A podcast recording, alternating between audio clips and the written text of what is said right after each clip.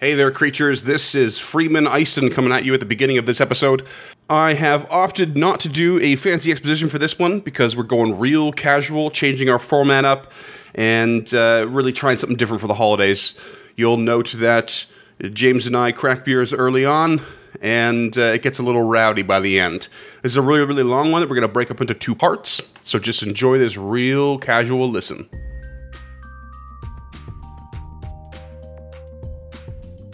Hey there, creatures, and welcome to Encounter This, a podcast exploration of the creatures from Dungeons and Dragons and the lore that surrounds them.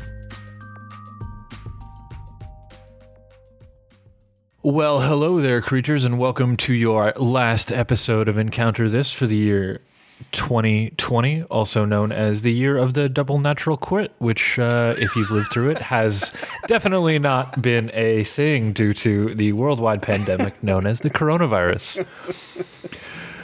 But speaking of going extinct, today we are going to be taking a look at dinosaurs through three different books The Monster Manual, page 79 and 80, Volo's Guide to Monsters, 139 and 140, Tomb of Annihilation, 240 to 241. And this whole episode is a direct response to one of our Patreon subscribers. So a big thank you to him. I don't know if we have permission to say his name on this. So Oh yeah. Just gonna leave oh, that off. yeah. Aaron Harity. You some bitch. Big thank you to Aaron Therity for sponsoring this episode. I- and as always, I am your co host, James, the result of Practical Effects Kid. And with me, teaching me about dinosaurs are Freeman, red dinosaurs are the best dinosaurs, Eiston, which I think is at this point an indisputable fact. oh, it has to be. and I, I know we have some European listeners, uh, namely Peace Joy Pancakes. Um, so I don't know if she knows what dinosaurs are, but they're just a delicious jelly candy. and We have them here too. They come in a variety of colors, and uh, red's the best. So there you go. I would fundamentally disagree with that, but it says that they're the best in my notes, so I guess that's a fact. You don't think the red one's are the best? Don't tell me you like the green one's the best. No, no. If a candy has a lemon flavor, it's always lemon for me. so it's what? it's Really? yellow. Yeah, I love um, lemon candies a lot. Crazy. Because like, if Yeah. I were to rank the dinosaurs, be red at the top, then orange, then yellow, then green. Uh, I I would agree with you, but I would put yellow at the top. Crazy, crazy. You're, Like you're very s- very similar to this this little diagram you have here. Oh yes, the diagram. Uh, so I, I, I prepped this episode uh, uh, a bit special. Um, before you go thinking that, Aaron, no, it's not for you. Um, this episode drops on the 31st of December. Uh, Aaron's birthday is January 1st, so no, it's not for your birthday. And um, uh, we're going to do our best to uh, release uh, these elaborate uh, show notes if we legally can uh, in PDF form this time uh, for a follow along. And uh, near the front of it, or the, the top of the, the PDF, we have a, a lovely diagram that I found on the Google uh, that very uh, comically illustrates uh, the entire history of the Earth. it looks like something out of a Dilbert comic, it really does, yeah. or like a Where's Waldo. Something you'd see in the, in the Sunday newspaper for sure.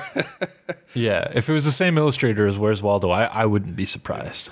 I thought it was a pretty interesting little little strip, and um, uh, you can see right in the center we have the Mesos- Mesozoic uh, era, I guess, um, and that's where all this happens, and it's divided up into three. We've got the Cretaceous, which is the most recent, the Jurassic, which is in the middle, and the Triassic, which, which is the oldest of the three, and that and that's where all our dinosaurs uh, started and died. Right. Yeah. So I don't know if mine died there. up for debate, eh? Mm. Get to the old, uh, the old yeah. the old nature channel there on that one. Uh, yeah, I, I, I'm, I made some choices.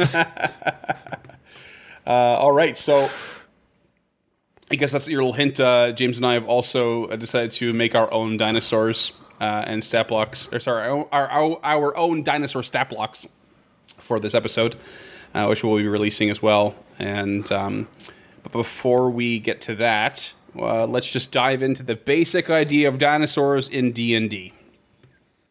yes.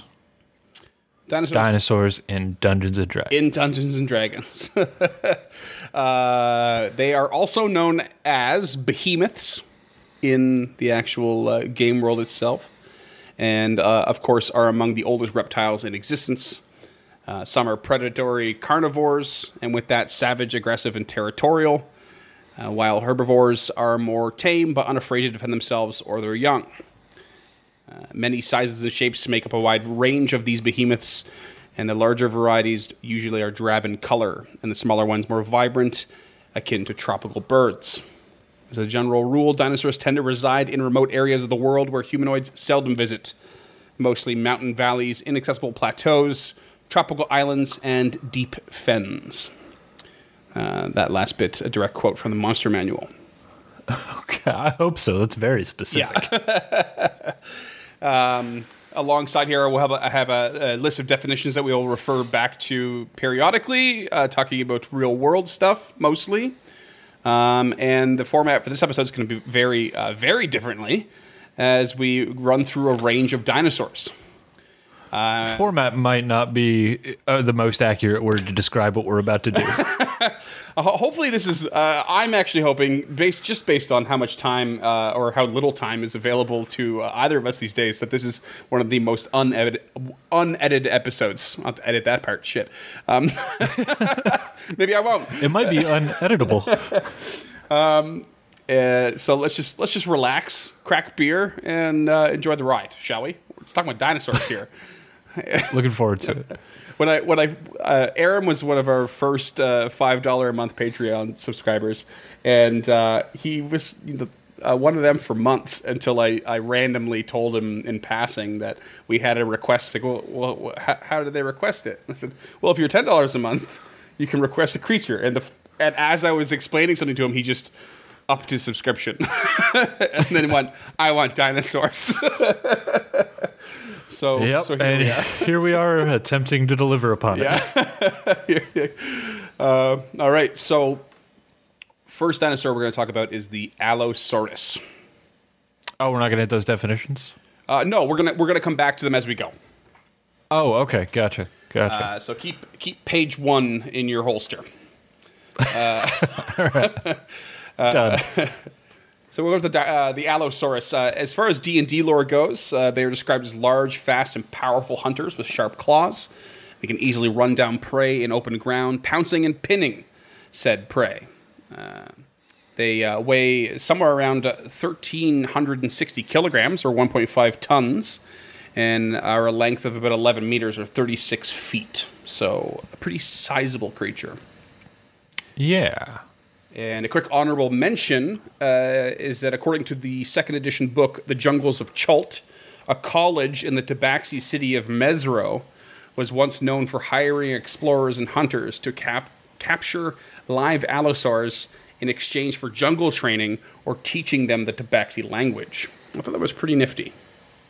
That is cool. Um, Allosaurs is, I feel like they don't get enough love. These were um, the original T Rex, I guess is the best way to put it. Pro- probably the best way to put it in a layman's term. Yeah, exactly.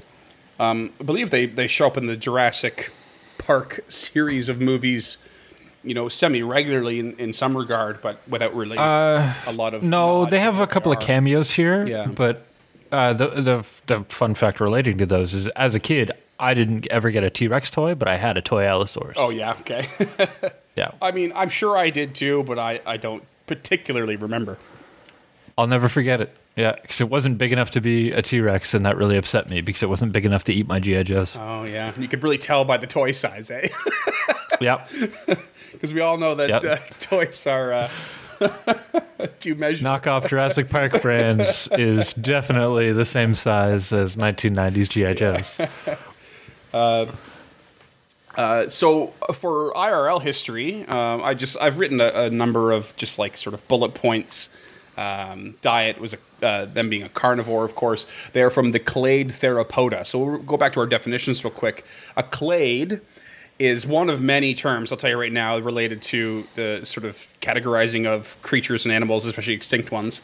Uh, but it, uh, basically, by definition, it is a group of organisms believed to have evolved from a common ancestor according to the principles of cladistics, I did not get into what those principles were. okay, too much. Okay. I read. Uh, If if you do want to get into them, my favorite episode of the TV show Elementary is called Dead Clade Walking, and it's about this exact thing. oh, amazing. Okay, I, I Yeah. wish I knew that uh, before I did this, but that's fine. I read so many things uh, on Wikipedia. it's just entirely too much to go into, so I'm keeping it very simple. Um, Smart. And so uh, there's clade, there's uh, family, there's genus, there's taxonomy. There's just too many things. So clade is going to be the most common factor we're gonna we're just going to relate to, and their clade is Theropoda, which is characterized by hollow bones and three-toed limbs.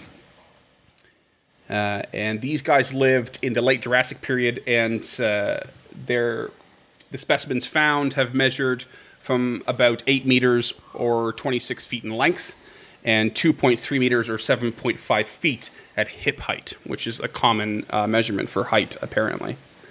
And they were discovered. Yeah, late- it's hard to tell whether or not they stood all, all like upright or like leaned over. Right. so- Yeah, and it varies a lot. It, it's, a lot of it's really clear that when they had the shorter front arms, that they didn't really use them for walking, but doesn't mean they weren't bent over a lot.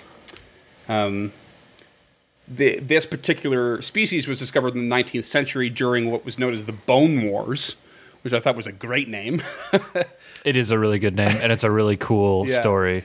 Uh, if you guys want to go deep on that, SYSK has a great uh, Bone Wars episode, and we'll link that in the show notes. Wicked, yeah.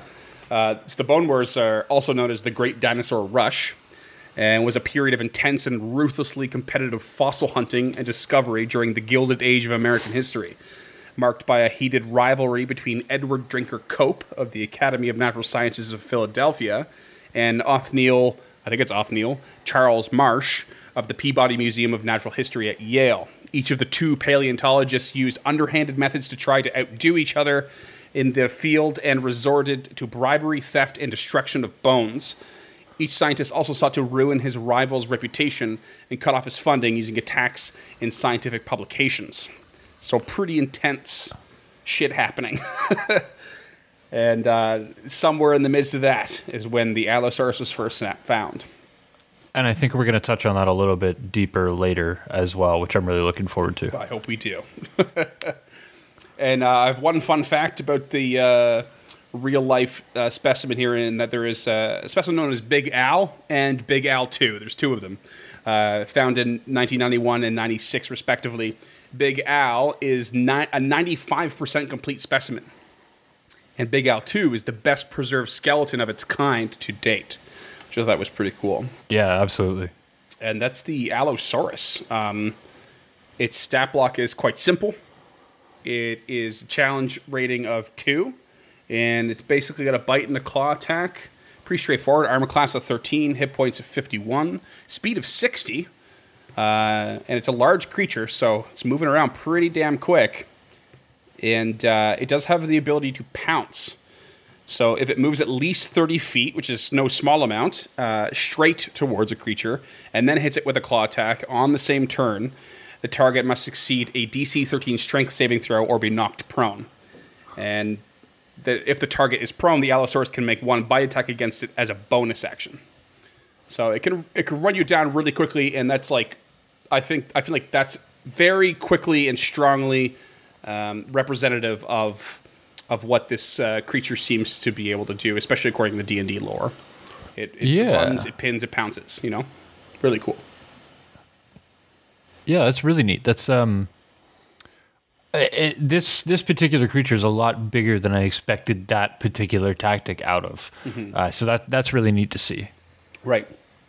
Uh, it's. I, I think it's the first time we've ever seen something where you need a, a minimum of thirty feet straight for something to uh, for an effect to take place.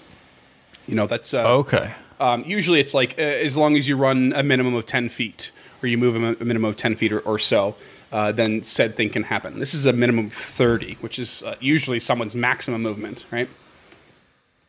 Right. Yeah. Yeah. That's fantastic. Uh, but that's the uh, that's the Allosaurus. Any any any comments, questions, concerns, queries? Again, it's it's a little bit like so that tactic. Um, I'm not a dinosaurologist. I think that's probably pretty Any clear. more than I'm a the majority. the majority of my knowledge comes from a trilogy of films by uh, Steven Spielberg and uh, the uh, Surgeon General Michael Crichton. Um, what what are you laughing about? Nothing. Okay, are we going to touch on touch on Michael Crichton and his history? Uh, I, I'm sure if you want. Okay. I don't know anything about him. Oh, he wrote Jurassic Park and he was the Surgeon General of the U.S. for many many years. Um, he also wrote Westworld. He had a thing for Oh, yeah. uh, theme parks going bad. So, yeah. I mean, I knew he wrote Jurassic Park. I had no idea he was a Surgeon General. yeah, yeah. He's a medical doctor. Michael Crichton, MD, Surgeon General. And that's Uh, or he was anyway. Crichton? It's not it's Crichton, not yeah, Crichton? I think so. Uh, no, uh, no, it's definitely not that. Okay. It's probably definitely not that. Okay. Probably you you heard it here first. Uh, Probably definitely not that. Thanks to his books and the Spielberg movies, that is a like that pounce tactic is something that I would have expected out of a smaller creature, uh, namely the Velociraptor, which Mm-hmm. I think we'll get to. I kind of Uh, feel like pounce is just the wrong word. When I think pounce is, is has a bit of a jumping motion to it, you know. Right. Where this seems to be more like a run down and and stop on top of you. If- if oh, that almost like a charge. like a charge. Yeah. yeah. Or trample. But it's yeah. not, okay. but that it's without a shove mechanically, you know. yeah, or like a trample, but you're not actually running the whole way through. Um, Okay. I feel like pounce is just was our like a pre-made thing, and it just fit the fit the mold the best, you know. That makes sense. Um, yeah, that's. I don't have much. I don't know a whole lot about the Allosaurus. So this was really enlightening for me. Uh, it's a big guy. It runs at you. You fall over, and he bites you. What's what's what's there to know? Yeah, I guess nothing. um, I now I imagine Tabaxi's like riding these things in a battle because that that's a, a, a thing you put into my mind. that's uh, that's wicked. I didn't read anything. I don't about know- That, I don't- But uh, I would imagine it's totally possible. I just cannot imagine why else they would want to capture live Allosaurus. Well, I mean that's the Allosaurus. Let's move on to the next one, shall we? We've Yeah, got a few yeah, to get through, it. so let's not waste too Yeah. much time.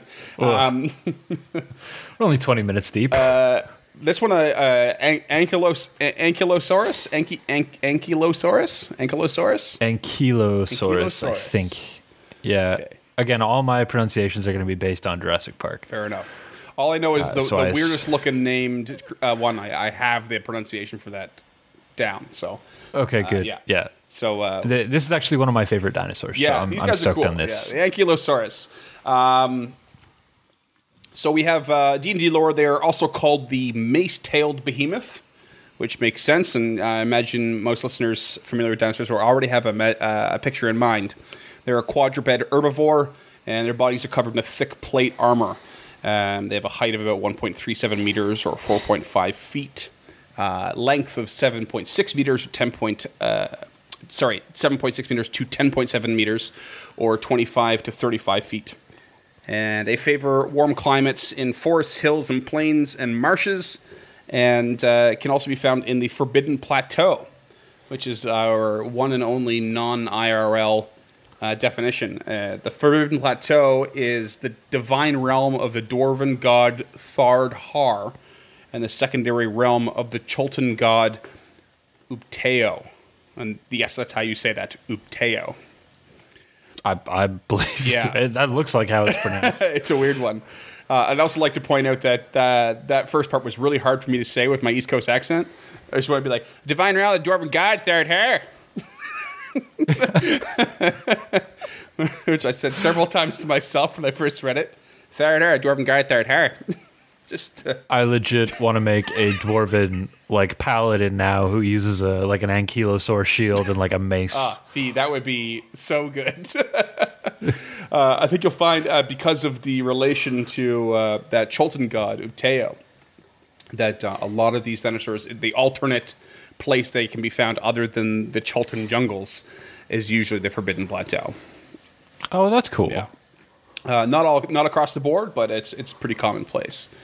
Um, a quick honorable mention for the D and D lore is that the Ankylosaurus uh, uh, was a uh, there was a racing Ankylosaurus from Port uh, Nyanzaru uh, in Chult, and its name was Grung Stomper. Yeah, so this um this race is actually playable in the Tomb of Annihilation. Uh, the Grungs?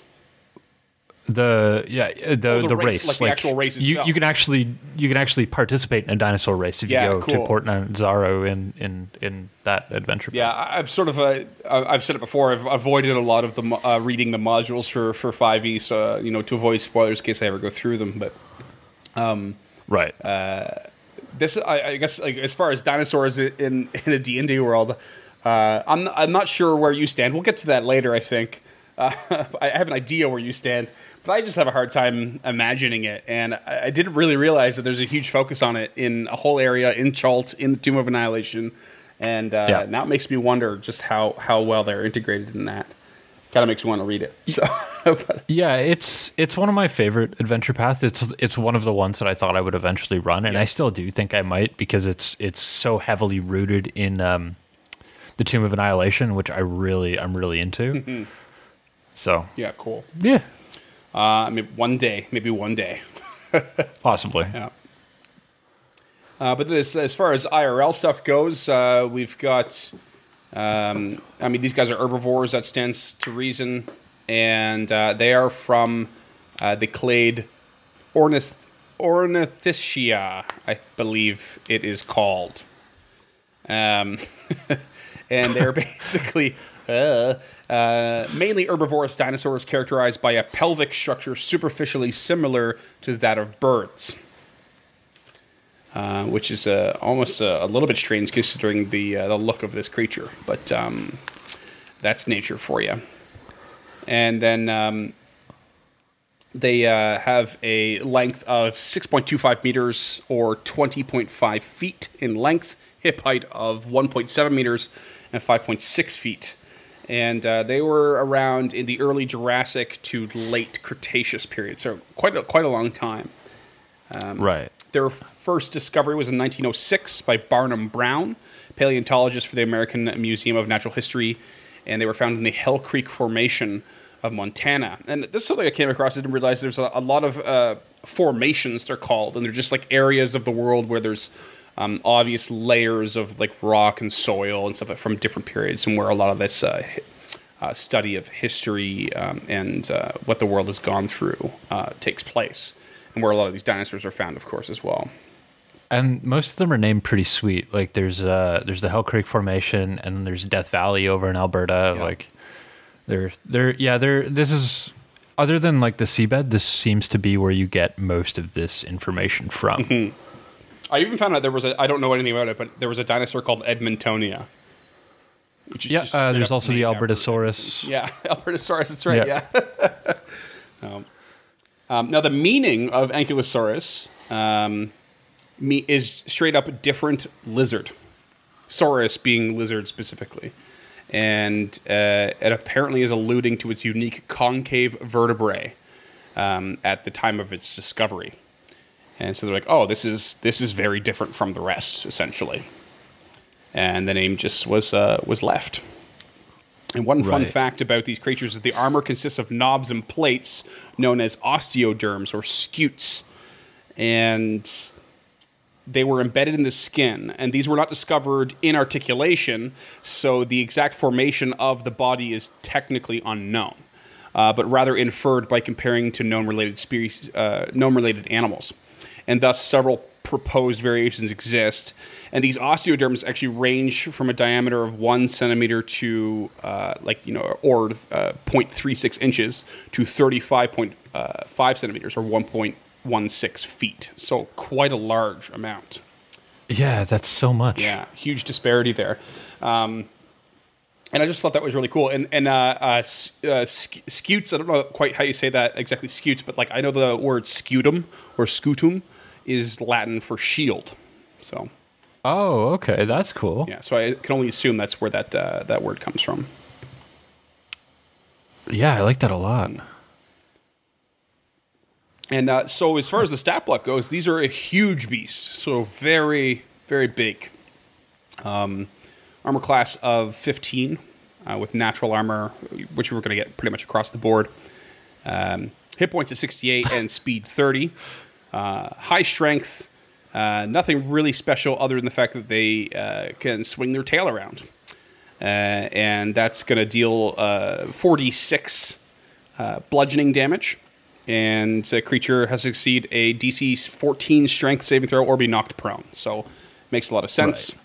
Uh, this is a CR3 compared to the Allosaurus, um, but has significantly less um, offense. This is that's literally all they have. Um, so I would imagine Yeah, the CR is slightly higher. a just- lot higher. Yeah. Yeah. So DC's higher, damage is higher, um, hit points are a bit higher, but otherwise, uh, it's kind of a sort of a big lumbering creature. It makes sense. This thing could take an Allosaurus in a fight, so Yeah. and then, speaking of Tomb of Annihilation, this is one of only two dinosaurs which they give a zombie version of.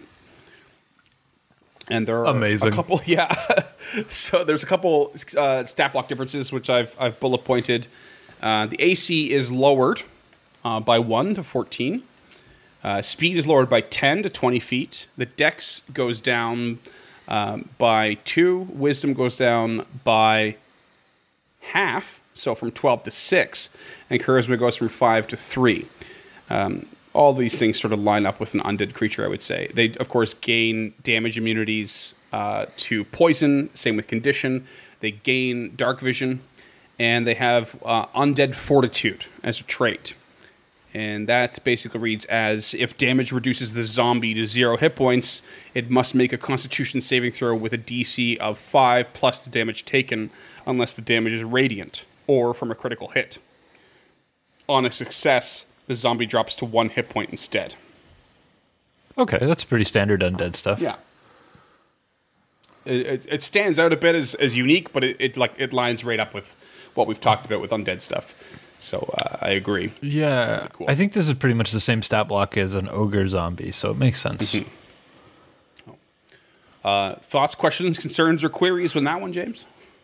Uh, no, I think um, I don't know where I heard it, but I once heard this referred to as the tank of the Cretaceous, Okay. which I love Yeah. because it's it's like it's essentially a battle tank on four legs. right. Uh, like I said, these are one of my favorites. I, did we describe it at the f- the start? Should we be describing physically what we think these creatures look like? Uh, sure. Yeah, I, I, I just been given, uh, I guess, brief descriptions that I, I found from like the uh, from Forgotten Realms wiki. Mostly, to be honest, there's not much in the Yeah. actual books. So, uh, but yeah, go ahead, describe it. What do you got?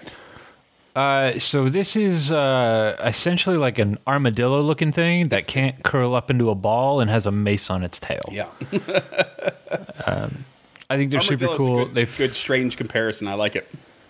Yeah, it was either that or a pangolin, but a pangolin isn't like it doesn't have the firm plating on Right, the back, yeah, whereas totally. Mm-hmm. this guy kind of does. Um, and the theory behind that is that it was designed to protect it from predators from above. So like the um, the Allosaurus that we mentioned, the Tyrannosaurus, stuff like that. Mm-hmm. The it, the armor would protect it, and the mace on the tail would be able to hit them when when they bit it. Yeah. But I think later on, uh, I'm prepared to be corrected on any of these things that I say.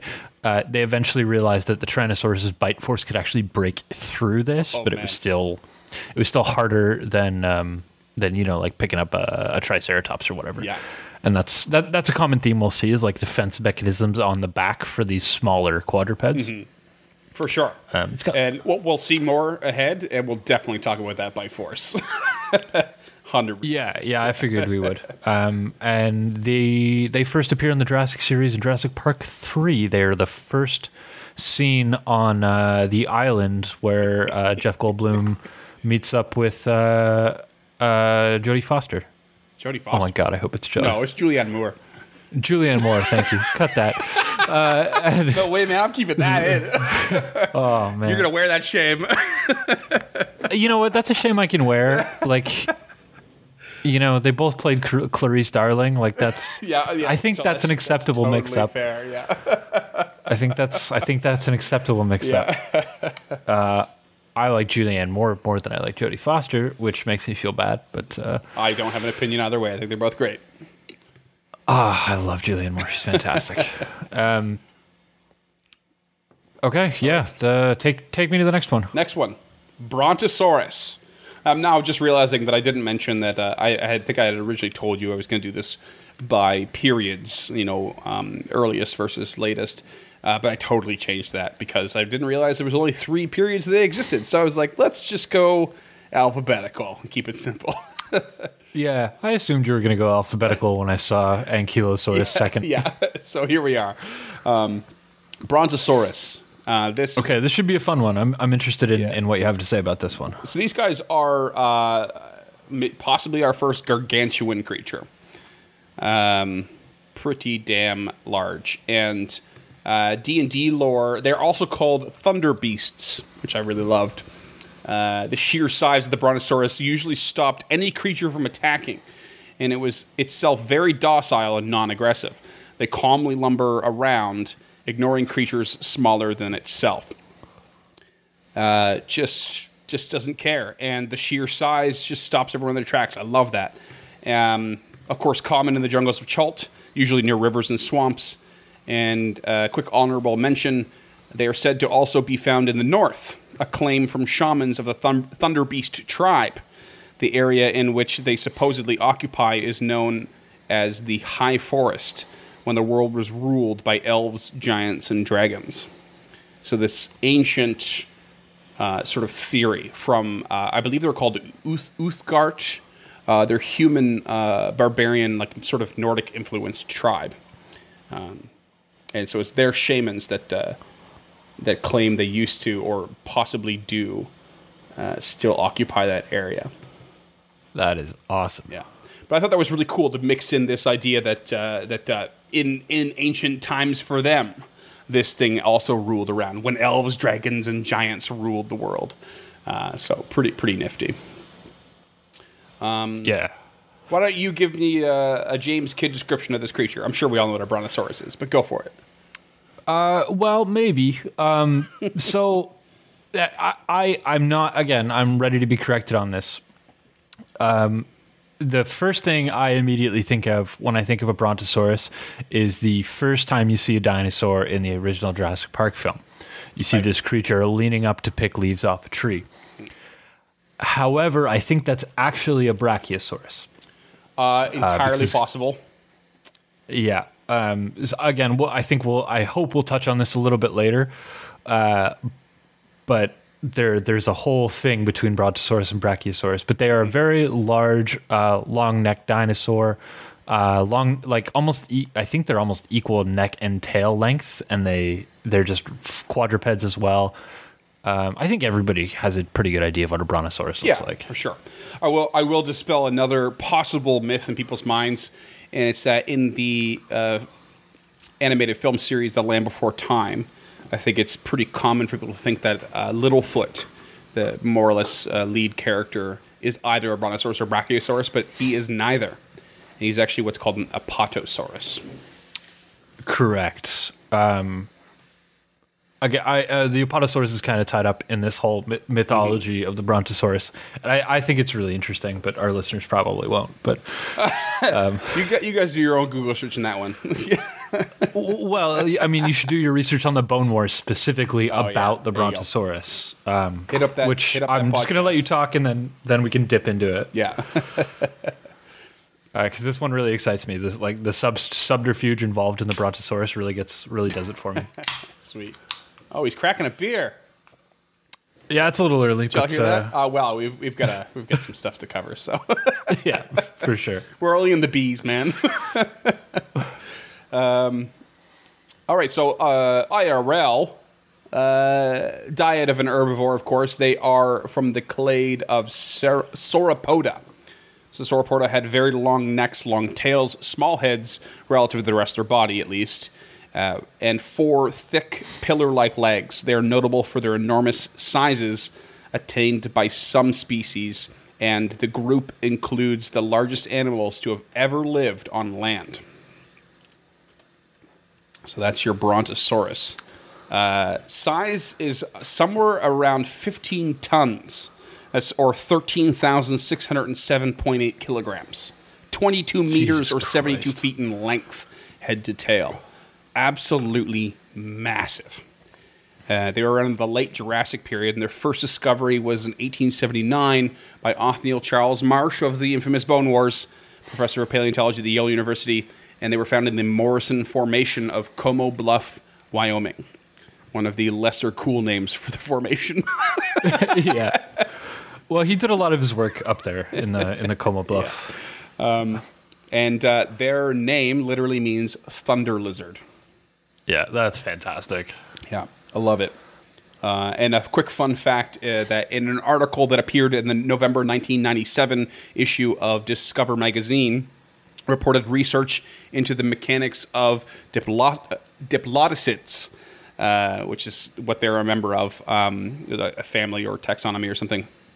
Um, basically, the tails uh, was what they were researching, and this was done by Nathan uh, Nathan Myhrvold, a computer scientist from Microsoft. Myhrvold carried out a computer simulation of the tail in which diplop- diplodocid- diplodocids, fuck me, diplodocids, like Brontosaurus, uh, was a very long tapering structure resembling a bullwhip.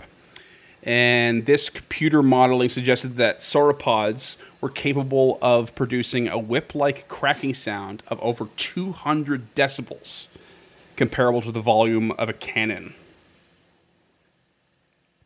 Wow, Yeah. that's insane. Just this massive beast and just like big cracking boom if it felt like whipping that tail around. It makes me wonder what would cause it to whip that tail around, you know? Excited? Like a I mean, dog? predators. I would Predators? imagine. May- Maybe a quick uh, get the fuck away from me? Yeah, Maybe possible. maybe mating time? Oh yeah. We're getting down we're getting down to the nitty gritty. What what cow? Freeman has also apparently cracked a beer, listeners. You shut your mouth. um, and with that, we'll get right into the stat block. so, as I said, Okay. gargantuan uh, AC of 15, so uh, still quite low, but they are really, really large. Um, HP of 121, speed of 30 feet. Well, everything stands up. Uh, strength is 21 with a plus five, which makes sense. Everything else is pretty uh, substandard. Um, do have a, a, a first. It's our first one with a, a con uh, increase to saving throws of a plus six, and they are CR five. Um, they basically can attack with their tail, uh, bludgeoning damage 68 plus 5, and they also have a stomp. And the uh, so the tail and the stomp both have a reach of 20 feet. wow. Yeah, really large. The stomp is a 5d8 plus 5 bludgeoning, and uh, we are right into another uh, DC 14 strength saving throw or be knocked prone. Okay, gotcha. I mean, it makes sense. Like you get hit with something that large and heavy, you should probably fall over. Mm-hmm. 100%. 100%. Impossible I to argue against. I don't know if. yeah, I don't know if stomp's the right word. I also think this should probably be trample. Um, but I understand why it's not. Trample is indicative of a movement I or a think- hurt or whatever. But Yeah, I think trample is uh, right. Yeah, I think trample is uh, not there bec- due to its actual size. Because we'll Yeah. we'll see other ones. Uh, there is another one ahead with trample for sure. oh, okay, cool. Yeah, and uh, it's definitely a size thing. I, I would guess.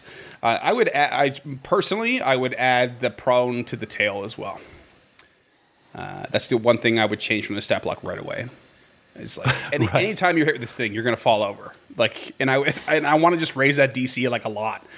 It'd just be like, no, too bad. like this Oh, thing's too sense. big. Yeah. you know. You're you're an idiot for going towards it, or like at least attacking it. Um, so uh, there's that, and then I also just kind of want to add this. I don't know what it would be, but I just now suddenly want to add something that like deafens players because if it whips its tail around. Huh. Yeah, yeah. I mean that makes that makes total sense.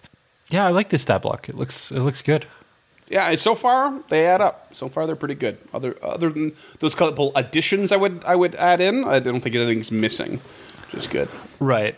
I, I and I like that you went with this fun fact as opposed to the um the urban legend, which if you'll allow me to, I will I tell would, now. I would love it. Okay. So the urban legend behind the discovery of the Brontosaurus is that um, we have in the Bone Wars we have uh, Marsh and uh, who's the other one? Do you remember offhand? Um, hold it, hold it. Cope. Cope. So, like you touched on earlier, these guys were dicks to each other. So the story behind the Brontosaurus is that Cope took the head of an Allosaurus and put it on the tail of a fossil of a Brachiosaurus and let Marsh discover it. No way. Uh, yeah, no, I shit you not. To the point where in 1994, Brontosaurus were actually just scrapped from the history books and reassigned to Allosaurus. Um, so Brontosaurus did not exist after 1994. Oh my god. That's amazing.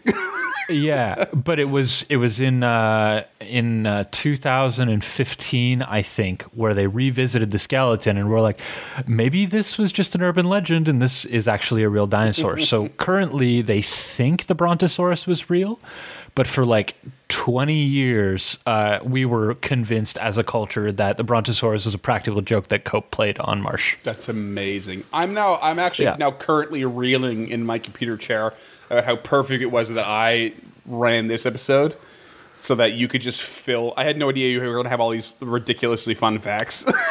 Um, I uh, as soon as you said you were doing dinosaurs, I realized that I like fucking love dinosaurs. like I didn't realize how into these things I was. Um, but I'm like, I feel like I'm seven years old again. Uh, so like, this is so good. I'm loving it. I'm loving it so much. yeah, this is working out really well. Like, so All right. Well, um, there so th- there's your fun fact of the Brontosaurus for the day is that they just didn't exist for 20 years because we thought it was a practical joke that Cope played on Marsh. Yeah, that's so good. That's absolutely incredible.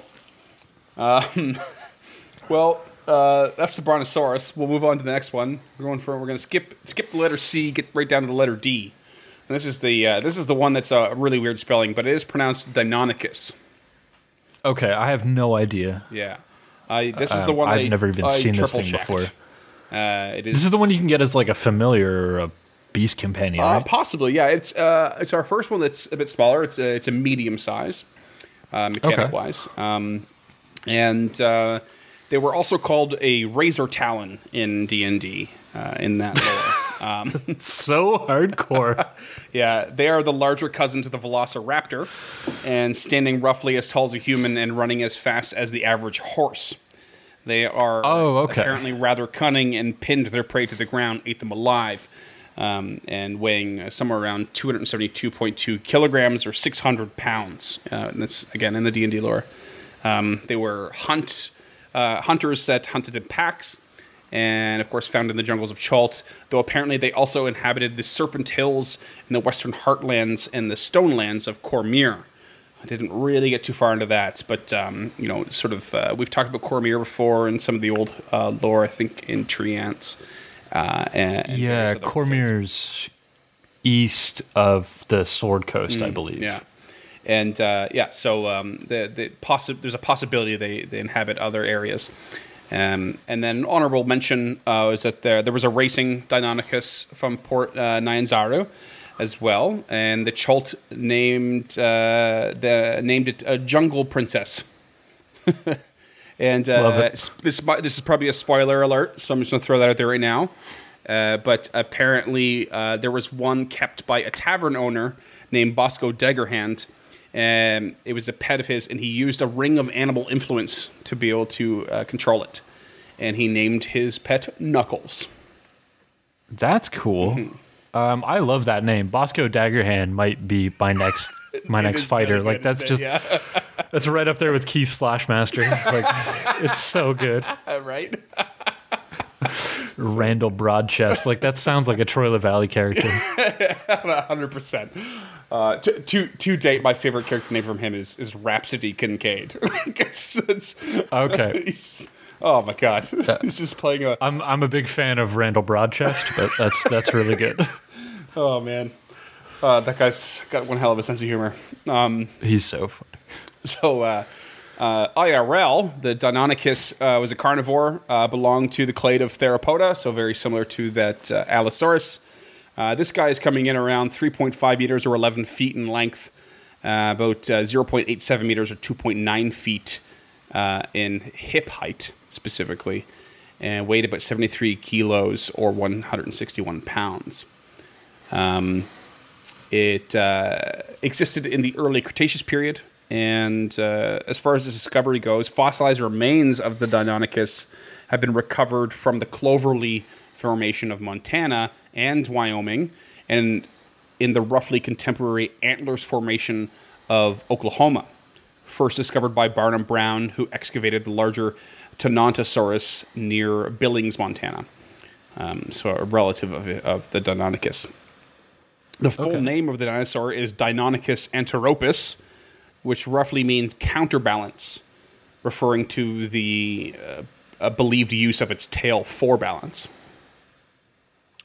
That's really cool. Hmm. I like that a lot. I mean, that makes sense with these smaller, um, like fast dinosaurs. Like these, these are the kind of. We're now getting into the territory where these probably had feathers. Yes, yeah, for sure. We're definitely getting closer to that. Hundred percent, we are. Yeah. Um, I, I love that idea. Uh, it puts me in mind of a, there's a common video or, or, or GIF that you would find online of of a cheetah changing its direction uh, while chasing prey. You can watch its tail change. Uh, the opposite direction to, to counterbalance its movement. It's really really cool. So it just it me- Oh, always makes me think of Like- that.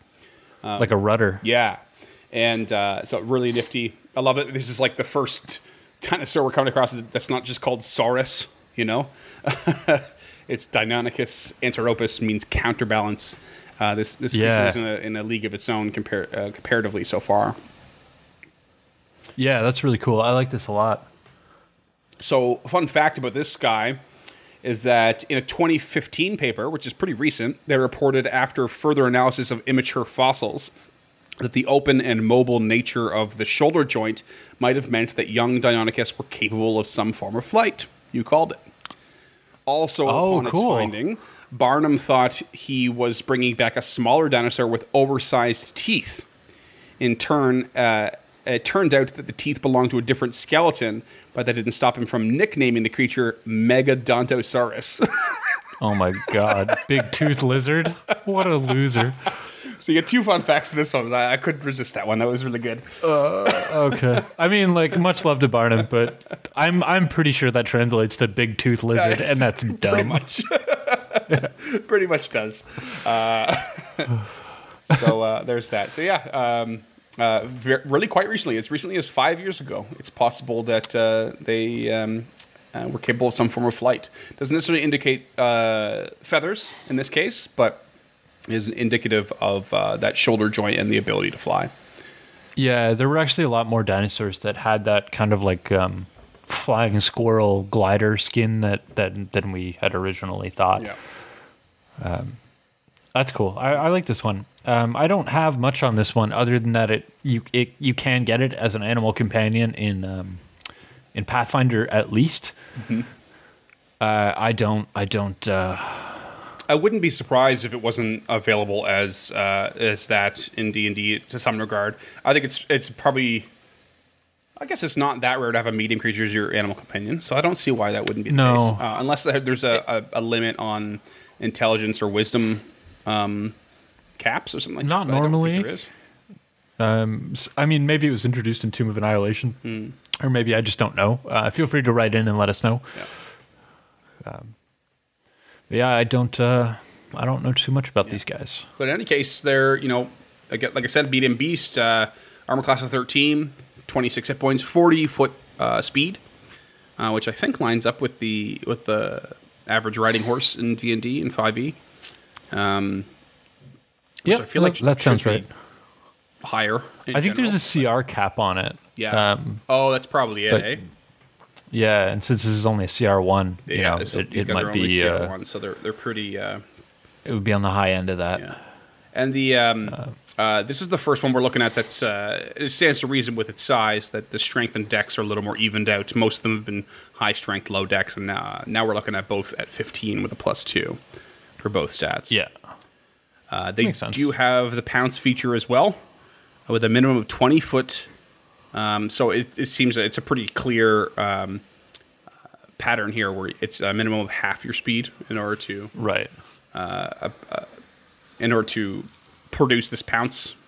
And um, DC 12 strength saving throw, knock prone, by attack, bonus action, same, same, same, pretty much. These guys do have multi attack, however, uh, with three attacks at CR1. Oh wow. One bite, two claws. So they're not messing around. no, these are pretty lethal for a CR one. Yeah. Um, uh, as far as I know, the stat block reads uh, as such, and it's that they can run at you and pounce, and the bonus action bite. But that's not included in the multi attack. So they can do that really quickly to, to sort of get in on you uh, and cle- uh, cover that ground. And uh, but once they're there on their next turn, that's when they can employ their multi attack, Yeah, that makes sense. which is, to be honest, kind of terrifying. You know, I'm glad that they don't get to multi attack with the pounce, but also if they run in pounce, knock you over, and um, and attack, and for whatever reason you decide or are unable to get up, the next round they can attack you three times with advantage because you're prone. Yeah, I mean it makes sense for the creature. I don't I don't agree with it making sense for the CR, but uh, Yeah, I mean, hundred percent. the CR is a little little questionable A bit at intense, best. yeah. so Um, but this this creature, like like you said, it's a bigger Velociraptor. Like I think this is what you see in the Jurassic Park. At least the first two Jurassic Park movies is, is probably a Di- Deinonychus, Di- Deinonychus, Deinonychus, um, very and not actually a Velociraptor. Uh, you're you're actually not wrong. Uh, and I was there was a part of me that was hoping you wouldn't catch on to that right away because I want to talk about it later. okay, I know I know Velociraptors are very small. I think Yeah. they're only about four feet tall, um, and they were almost uh, certainly feathered. Right. Uh, but we yeah, we, we can talk about that later. Um, we'll definitely get into that. ra- f- fun fact: so- raptors are my favorite animal group. There you go. well, I mean, why not? Treat yourself. They're they're wicked. they're super cool. yeah. So uh, yeah, Deinonychus. Uh, we will revisit um, at least this topically uh, near the end of the episode when we get to the the lower end of the alphabet. Uh, for now, Okay, we'll move well- on to the next one, the Dimetrodon. I believe it's pronounced. Ooh, yeah, Dimetrodon. yeah, Um, these guys are neat. These are what I was originally going to do. Um, Oh, really? Yeah. Yeah, these are like a big, like an iguana with a big fucking fin on it. Yeah. Like I think they're really neat looking. Uh, there is a particular term for that fin. Uh, in fact, it's described in the D and D lore, uh, but it is the technical term. And uh, basically, these creatures in D and D resembled alligators and were known for what is called a neural spine sail. Right. Yeah, and uh, basically spans the length of their back. Uh, they also hunted in shallow waters, much like a crocodile, and sunbathed on rocks near these waters. Uh, they were highly territorial, quadrupeds, so you know, they're they're kind of lumbering down low, um, and uh, they're looking at around uh, two to three meters, uh, or seven to nine feet in length, weighing 200 kilograms or 450 pounds. Um, another medium creature common in the jungles of Chult. And a quick honorable mention is that the neural spine cells are thought to serve a number of purposes, including thermoregulation, sexual selection, mating, uh, sorry, regarding mating, uh, food and nutrient storage, camouflage, and possibly a sound as a sound display. What is a sound display? Oh, I'm so glad you asked, and I'm so not glad I didn't make a note of it because I remember I was supposed to. Okay. That's fair. Um, so I don't know if we're going to touch on it, but I know that Dimetrodon aren't the only dinosaurs with um, spine sails. Uh, uh, the Spinosaurus is known for its spine sail as well, um, which makes me wonder how closely related these guys are. I don't think Spinosauruses are in D and D. Um, but they are the villain of Jurassic Park three. They kind of have like a like an elongated snout and a and like this this neural sail. And what I find particularly interesting about this is earlier this year, uh, as early uh, I think April um, 2020, uh, it was rationalized that Spinosauruses were um, uh, what is what is the term? Amph- amph- not amphibious, but they they swam and they walked around on land, whereas uh, n- almost no dinosaurs, if any, um, technically swimmed. Uh, whereas the Spinosaurus is a true dinosaur, so Okay. I thought that was Yeah, that, right. that's really neat. Yeah, fair enough. Um, I, based on the name, the Dimetrodon, I am not hundred percent sure that this is a dinosaur. Uh, yeah, I don't know. Um, I, I mean, I certainly don't have an answer for you. oh, Was that enough vamping? Will you looked Oh, up sound oh, 100% it was, yeah. I appreciate Sweet. that. I'm cutting almost none of it. That's, this would be great. Uh, Um, so I, I'm, I'm actually slightly realizing why I didn't make a note because I, I, I think I meant to just not include it because I was a bit confused by it myself. Um, but according to Wiki, uh, which is where I got that list, a sound display is uh, Gregory Paul, whoever that is, argued that the parallel parallel neck sails of uh, Amargasaurus uh, would have reduced neck flexion. Instead, he proposed that with their circular rather than flat cross sections, these spines were more likely covered with a horny sheath.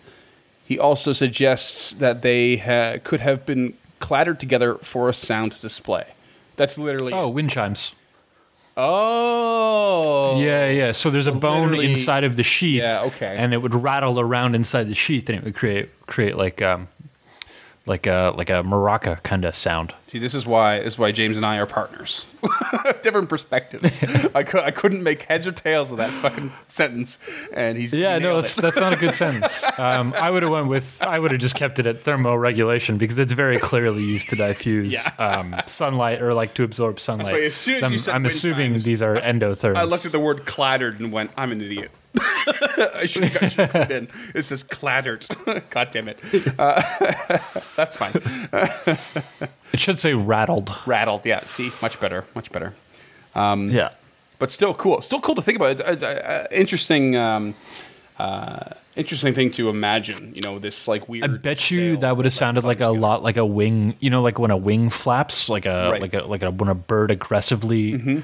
Oh my god! Why am I not describing this well? but you know that that like rustling sound of like an aggressive flapping of wings. Yeah, Like, no, uh, it's mean, almost for sure. intimidating. Yep. Um, I imagine that's what that sounds like. Absolutely. Yeah. Um, no, I think that's really cool. Uh, I don't know how if I how or if I would employ it mechanically. Certainly a flavor thing to, to throw in. Pro- possibly an intimidation yeah, maybe. Yeah, fear effect, maybe. Yeah. Um, I mean, it seems Yeah. oh, that almost seems too magical for me, though. You know, how is that going to make you run away exactly? Just just more of a flavor c- caution the players. You're about to approach something, maybe. yeah. However, you, maybe there's a rattlesnake stat block that we can look up and, and lift from. That's not a bad idea, yeah. Uh, but as far as IRL stuff goes, uh, these guys were uh, likely carnivorous. They come from the clade Synapsida. Synapsida, possibly? Um, is an animal group that includes mammals and every other animal more closely related to mammals rather than reptiles or birds. So, Okay, so they're not dinosaurs. yeah, your call on the non dinosaur was very accurate. Yeah. Okay. So I think it's. I. I mean, I'm. I'm prepared to be corrected. I think the iguanodon um, might be the the exception rather than the rule, but I think Spinosaurus is the only dinosaur that we know of that swam, uh, that was aquatic or semi-aquatic. Right. I think iguanodon was fully aqu- aquatic, but I'm I'm prepared to be corrected there. And I, uh, I believe I, I remember when I was doing the research, I, I came across that and thought this is probably why in the D and D lore they particularly compare them to alligators and crocodiles. And it's just sort of this like um, reptilian but non-dinosaur kind of approach, and they were like kind of like just treading that line um, uh, of the two, Right. Uh, which which you know D and D does a lot of. You know, if there's two things to mold together, then they're going to do it. You know. For sure. I mean, and these guys are cool looking. Like, go look them up, listeners. They're very squat. They're very low to the ground, but these fins are dope. Yeah. Um, ev- everybody had one of these toys as a kid, or had a friend with one of these toys as a kid. Oh yeah, I, I 100% had one for sure. Um, and I'll give you a, qu- a little more uh, further uh, confirmation that they're not a dinosaur. If you want to scroll back up to page one, uh, these guys come from the early Permian period, which is before dinosaurs evolved. Oh no way! Yeah. That's neat. I didn't see that coming at all. So uh, there you go. Uh, these guys do not belong under dinosaurs. Thanks, wizards. You blew it. Well, I mean, they're gonna blow it further. I, I know that for a fact. They're gonna blow it to further. But uh, yeah, 'Cause, I mean, uh, there's got to be a pterosaur in here, right? We'll see. We'll see. I'm- I promise nothing. All right. Um, All right. I'm, oh, I, sh- I should say I'm strictly going with anything in the 5e books. There were other dinosaurs listed from old uh, other um, editions in the Forgotten Realms wiki. Specifically. Oh, uh, for sure, Yeah. for sure. But So- um, yeah, well, I, we'll we'll get to it if we get to Yeah. it. But So the Yeah, discovery right. of the Dimetrodon uh, was uh, it was first found in 1878. Uh, most fossils have been found in southwestern southwestern United States. The majority coming from a geological deposit called the Red Beds of Texas and Oklahoma. Uh, more recently, however, fossils have been found in Germany. Oh, neat. So uh, these guys got around, I guess. Uh, their name specifically means two measures of teeth. Uh, not. I have nothing else on that.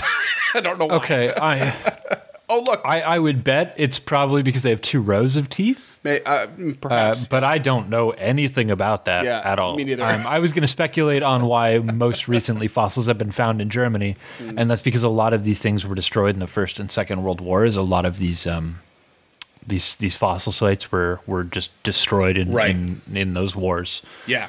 um, and we all know Europe's got a lot of recent war historically. a lot, even before World War One and Two. Holy damn! Yeah, well, so the heyday for dinosaurs was during the Bone Wars, it was the late 1800s. So the most recent wars after that were the Great War and then the Second World War. Right. Yeah. Um, I, I know for a fact a lot of uh, fossils were destroyed in uh, Germany and France Mm. in the in the Second World War specifically. Yeah. Yeah, makes But sense. that's that's another show completely. Yeah. Uh, and get this, my uh, I apparently forgot I wrote this, but my fun fact is that it's not actually a dinosaur. that is so fun. Imagine. Um, often mistaken as one, but went extinct about 40 million years before the first dinosaur even evolved. Oh, shit. Yeah, and it is more closely related to mammals than reptiles.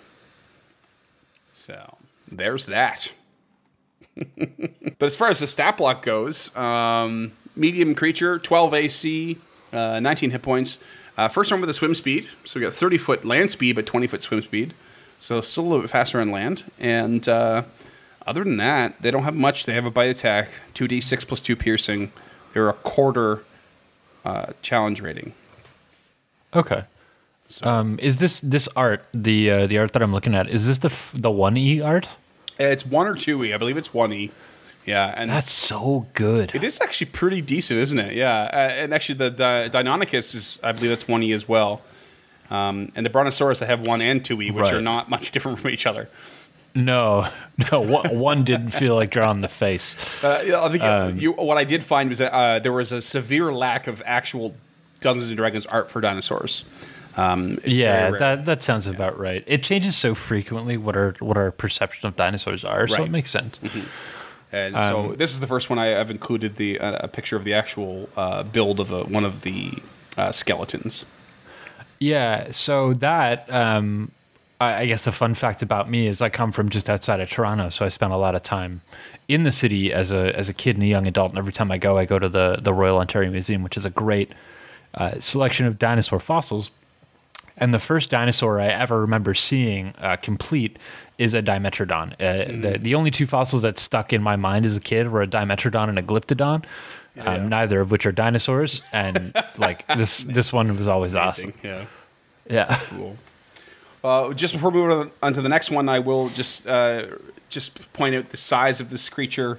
Um, they were somewhere around quite a big difference. Uh, 1.7 meters or 4.6 meters, in, uh, or six to 15 feet in length. So huge, Oh, wow. huge difference. And they could weigh anywhere big. from 28 kilograms to 250 kilograms, or 60 to 550 pounds. Like really big difference. Yeah, that's that's a huge variation. I wonder if those um, those smaller values were from from children. It's possible, yeah. Like uh, definitely younger younger uh, species, or um, what's the word I'm looking for? Juvenile. Juvenile, yeah, exactly. yeah. Um, which I, or which were very definitely things I came across variously. Um, Oh, for sure. I mean, something this old, like it's- juveniles or something like that. Yeah, yeah, it's they're so old that it's fucking nigh impossible to tell if there isn't a specific bone structure difference. Like there could just be divergent evolutions based on how how far apart the U.S. and Germany even would have been back then. Before, um, th- I guess this would have been before Pangea or during Pangea. Um, yeah. I don't remember. Yeah, I'm not Uh, sure. Well, I, I I guess it would have been just. I think it was just before. I Mm-hmm. think the gigantic extinction was what separated. Doesn't matter. My my point is even at the time of Pangea, Germany and North America would have been so far apart that there could have been divergent evolutions. Um, and I know that's not the right term for what I'm thinking of. Is like a different species. Divergent evolution is when two things evolve Right. separately but the exact same way. Right. Um, so that I mean that's even possible. Like this would have been around the time of Titanoboa, I think. So like it's it's who the fuck knows? So cool. Titanoboa. I wish that was in here. Not a dinosaur. Not a dinosaur. it's a serpentine. But with that, let's go on to the next one. We're into the ages right. now. The Hadrosaurus. I feel like there's Ah. no other way to say this one. No, you're had- Hadrosaurus. Yeah. Um, I've just noticed that uh, part of my notes are empty, which is a mistake. uh, but that's all right. We'll sort that out later. Uh, this is a large creature, uh, and uh, it was an herbivore capable of standing on either two or four legs. Uh, the most prominent feature is a bonehead crest, specifically. Um, found in the jungles of Chult for the D and D lore, and if raised young, could be trained as a riding animal. So this was this was your more common riding animal in that D and D lore. Oh, okay. And there was a racing hadrosaur yet again eh, from uh, Port Nyanzaru in Chult, and this one was named Banana Candy.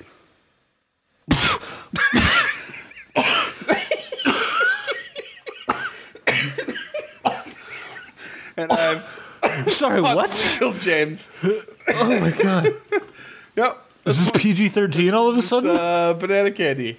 Uh, I, I I don't know how to feel about that. That, Oh my honorable God. mention there. Um, Not great. I don't feel great about I it. feel like I feel like it's like too much of a pop culture reference.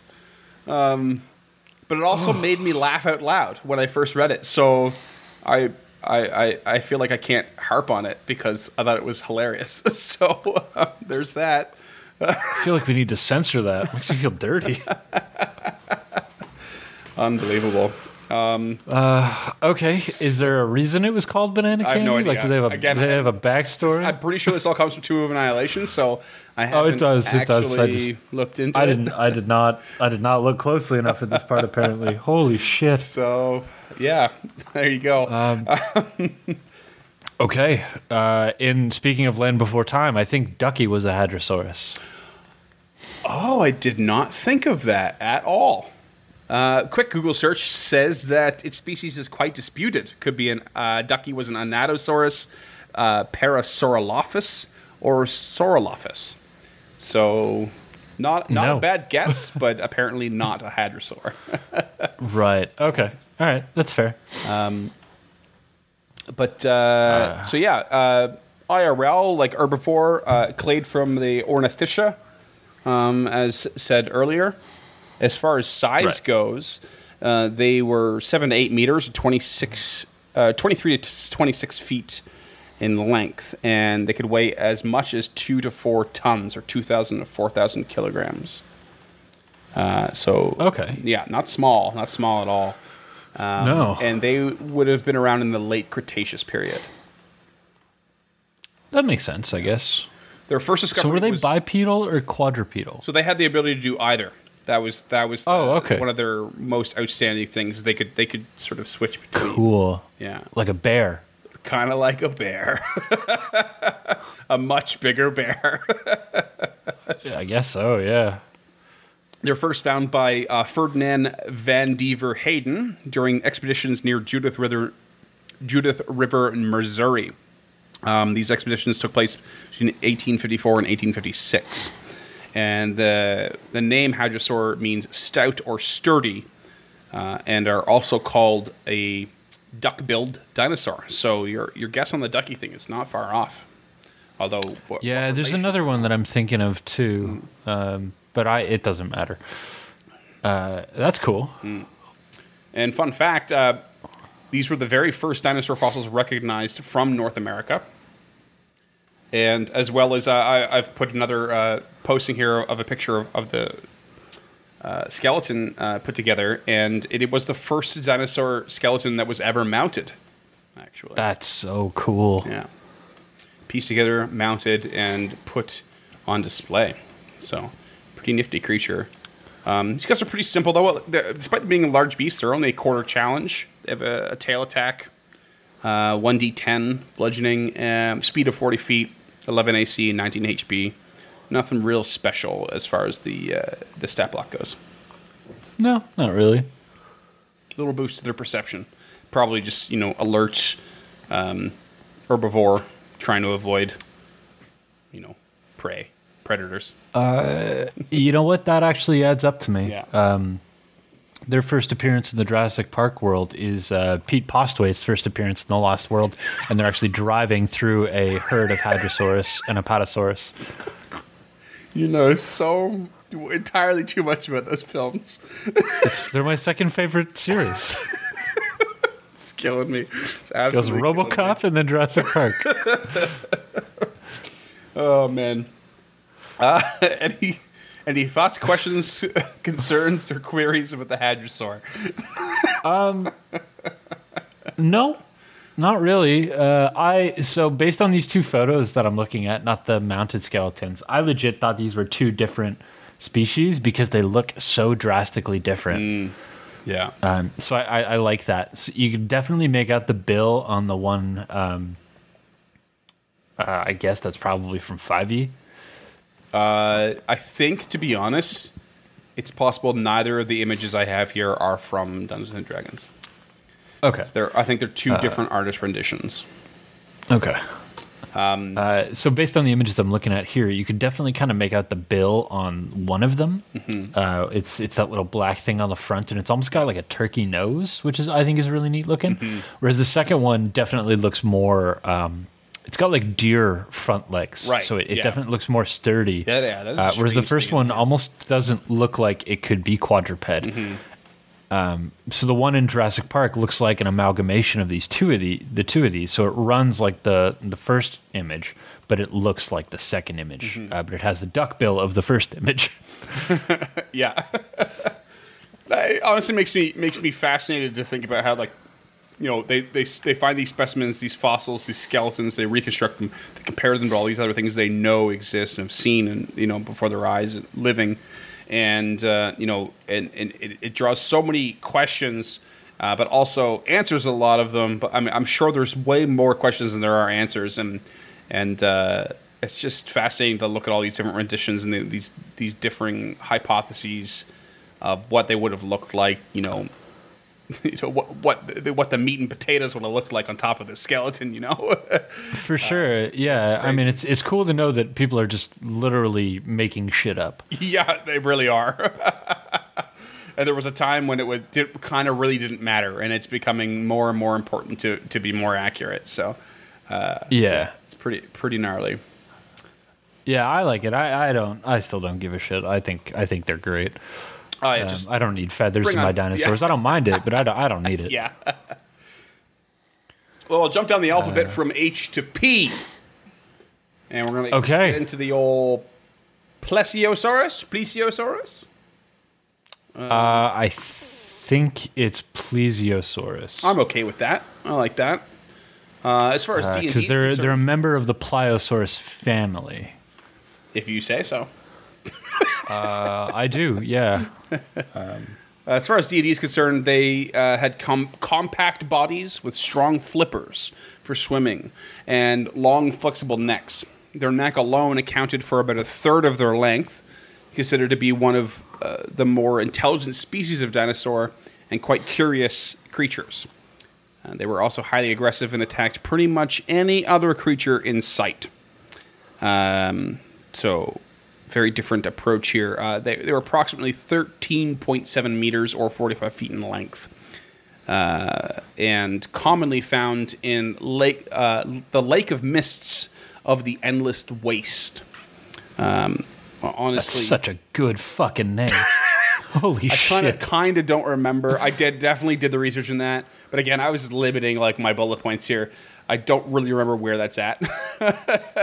yeah, fair. For anyone listening who does, there's your fun fact. Plesiosaurus were there, uh, um, and these guys could also be found on the Forbidden Plateau. Uh, they're uh, one of our Okay. one of our dinosaurs found there. And uh, quick honorable mention. Oh, I think the Lake of Mist and the Endless Waste are in the Beastlands. Yeah, I don't remember to be honest. I really don't. Okay. But uh, our honorable mention, I've actually left somewhat blank, and there's a high spoiler alert. And I'm going to give you, James, the opportunity to supply some info on a plesiosaurus if you feel like you can uh, from Rime of the Frost Maiden, the most recent module. Um, I, I can, I guess. Uh, there's actually not a whole lot um, there about the ple- plesiosaurus. There's um, there's a specific quest you can get at one of the ten towns that leads you out to the um, the ocean, where you have uh, an interaction with with a again spoiler territory, an awakened uh, plesiosaur who's been awakened by a local druid. Uh, I'm not going to say too much more because I know half the audience are part of my Frost Maiden game. Yeah. Um, but almost hundred percent of that encounter I made up. oh, really? Uh, Okay. I think I think I called ours Andy. Like, yeah. Uh, yeah, that sounds about right. yeah, uh, it, it, there's not a whole lot. Like I think the whole plesiosaur, like it's it's a table, right? So you roll on the table, and that determines the the plesiosaurus's actions. oh, okay.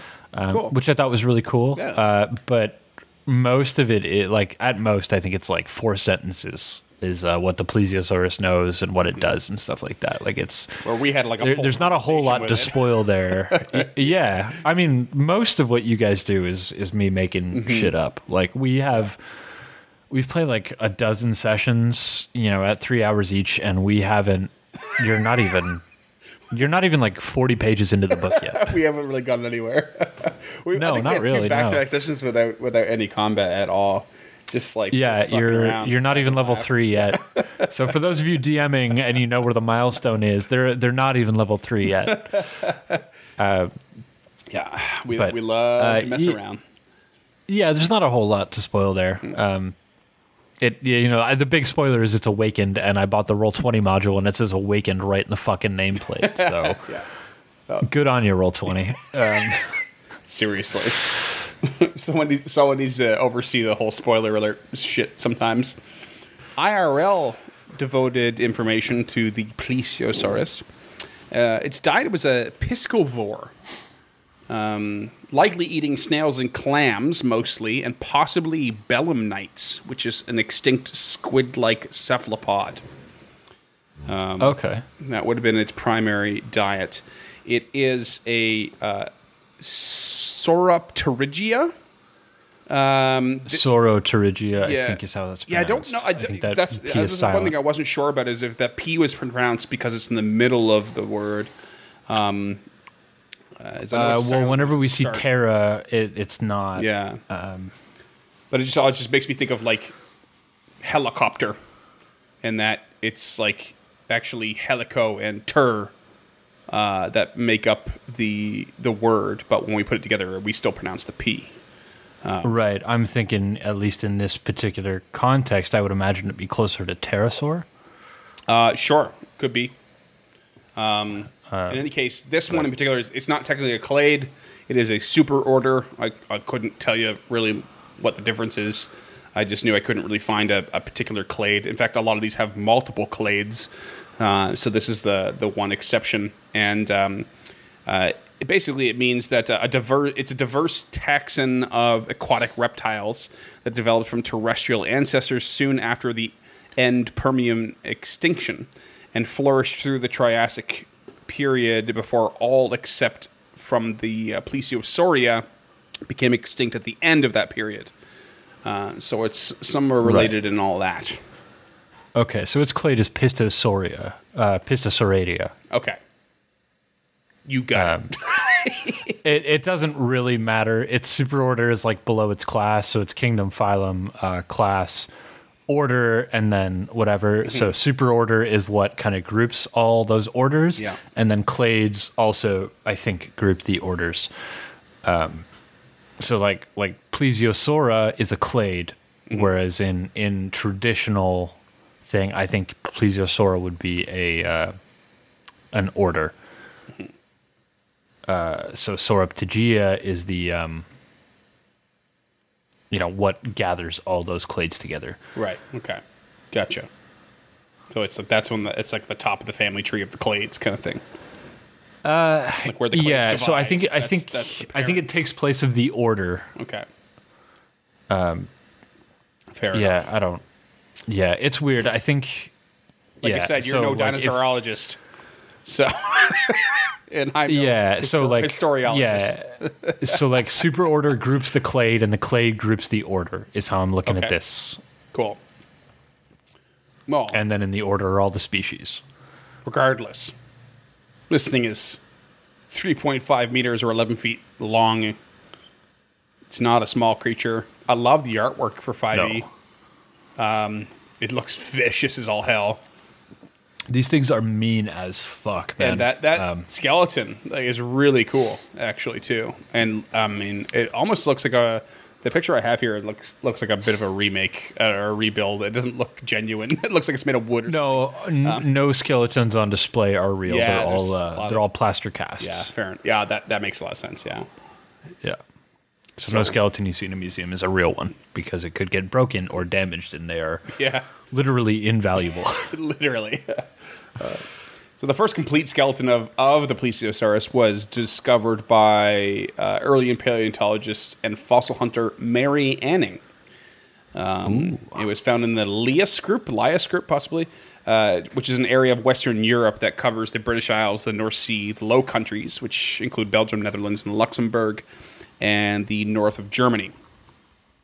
Um, the meaning of plesiosaurus, uh, plesio means near to, and saurus means lizard. So it's like near to lizard, clo- close to, maybe closely related. Um, and I think the very obvious fun fact about this, uh, we haven't exactly described it physically, but this is the Loch Ness monster, or rather that many accounts compare the Loch Ness monster to the plesiosaurus, or a cross thereof, or ancestor of. Right. Um, so first and foremost, uh, yeah, I, w- I would agree that at least some version of the plesiosaurus is a Loch Ness monster. I don't. I don't specifically believe it's the plesiosaurus because I think it's a little too small. There are other animals in this um, order that are much much larger, like the Chimerosaurus, uh, some other stuff. It also But, yeah, it's the same that, shape. Like millions of years later, it's going to have evolved into a different creature. It's not going to be the plesiosaurus, even if that was the one of the ancestors. You know, um, Yeah. that Loch Ness is going to be something different. Which is why, like you know, there was that sort of addendum, like or, or a cross Right. thereof, or re- relation to. So, for those of you who um, are like me, this is like a mean looking lapras. Like if you put an eel on a lapras. Yes. oh man. Second of all, Mary Anning was badass as all fuck, and we will link um, we'll link an episode to a podcast called "Stuff You Missed in History Class" uh, about Mary Anning. I hope you're writing all these down. She also discovered the Ichthyosaurus.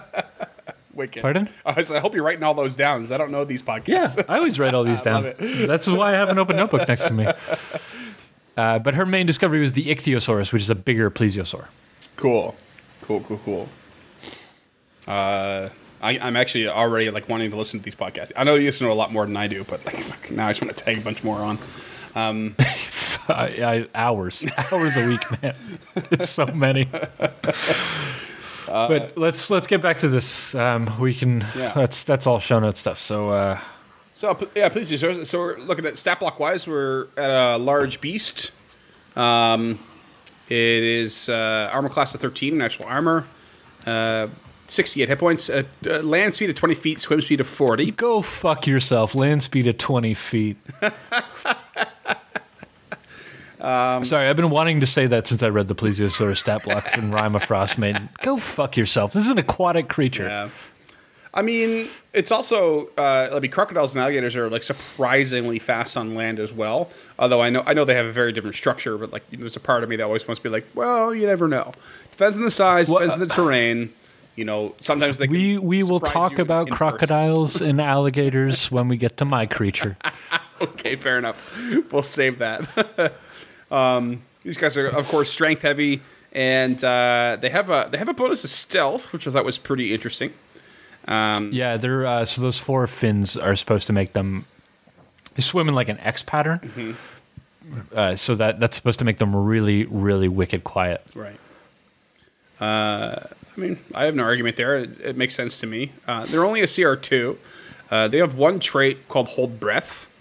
Uh, so they can hold their breath for up to an hour. So man. stands to reason they, they don't actually breathe water, apparently. Uh, they don't have gills. They, they are uh, um, a little more mammalian, I, I guess. Uh, I think they're taking more of more from the Loch Ness monster here than they are from the a little liberty there, eh? Uh, uh, and they've got a bite attack, three d six plus four piercing, plus six to hit, uh, range of ten feet. Not not really terrifying at all. Uh, not like the artwork uh, allows. That bite attack hits fucking hard though. yeah, yeah, uh, yeah. That, that's that's true. Three d three d six at level two is is no joke.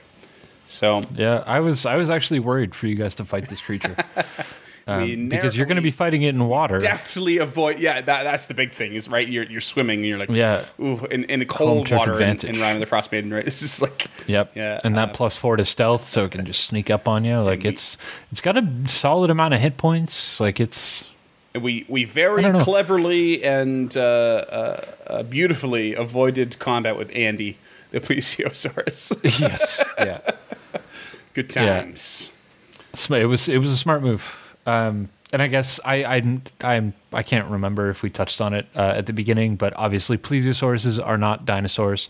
Uh, no marine animals are dinosaurs. yeah. That's why it's not classified as a as a dinosaur, even though it was part of the late Jurassic. That's why it's part of the uh, Saurotergia. I mean, yeah, the, I think the the facts there said that it's specifically um, developed before uh, dinosaurs did, but it lasted through until they arrived. Um, you know, it just means they they survived that Yeah. extinction essentially, probably due to the fact that Yeah, yeah, yeah. creatures, right? Yeah, and I guess uh, I guess I should have picked up on that uh, or referenced that when we got to the meaning of plesiosaur, meaning near to lizard. Yeah. well, you're fired. So It's gonna be so. me from now from now on, guys. Just Freeman at uh, encounter this. Uh, I've just fired All. James. That's fair. um, he doesn't need me anyway. Uh, plesiosaurs don't appear in Jurassic Park, so I got nothing for this one. Believe you me, I can have a conversation with myself like it's nobody's business. uh, shit. Um, uh, stay tuned uh, for 2021's uh, uh, uh, podcast, Encounter Me by Freeman Easton. I love it. I love it so a much. A terrifying dive into Freeman Eiston's psyche. Uh, um, still edited by James Kidd. All right, well, uh, I'm going to crack a beer for this one because it's probably the uh, the hardest but most accurate pronunciation. The Pteranodon. I got that right. So mad at you Did, I, right nail, now. did I nail it? The Patera Pteranodon? And nonanodon? Yeah, I think so. Uh, just keep that up for the rest of the stat block, and I'll I'll agree with you the whole way. Okay, at this point, we're, we're clocking it at, uh, I mean, recording wise, it's been an hour and a half. There's going to be th- some of that cut. Um, but um, More like forty-five minutes. yeah, and uh, if you're lucky. But uh, the beer's been flowing, guys, so it might get a little sloppier from here. Just uh, that's your heads up. Um, Yeah. but the We're not going to do a sponsor this week because the sponsor is the uh, late Cretaceous period, causing us to drink. Blackmail Stout by Strange Fellows, and the most delicious Northwest milk stout of the Vancouver area. The raven, the descendant of the dinosaurs. I do love the artwork of uh, of uh, Strange Fellows beer. It's really good. Me too. Yeah, it's uh, it's very Nordic. Yeah, it's great. Uh, but the blackmail All stout right, brings so us tell me to about the tell me about the Pteranodon. the Pteranodon is a medium creature.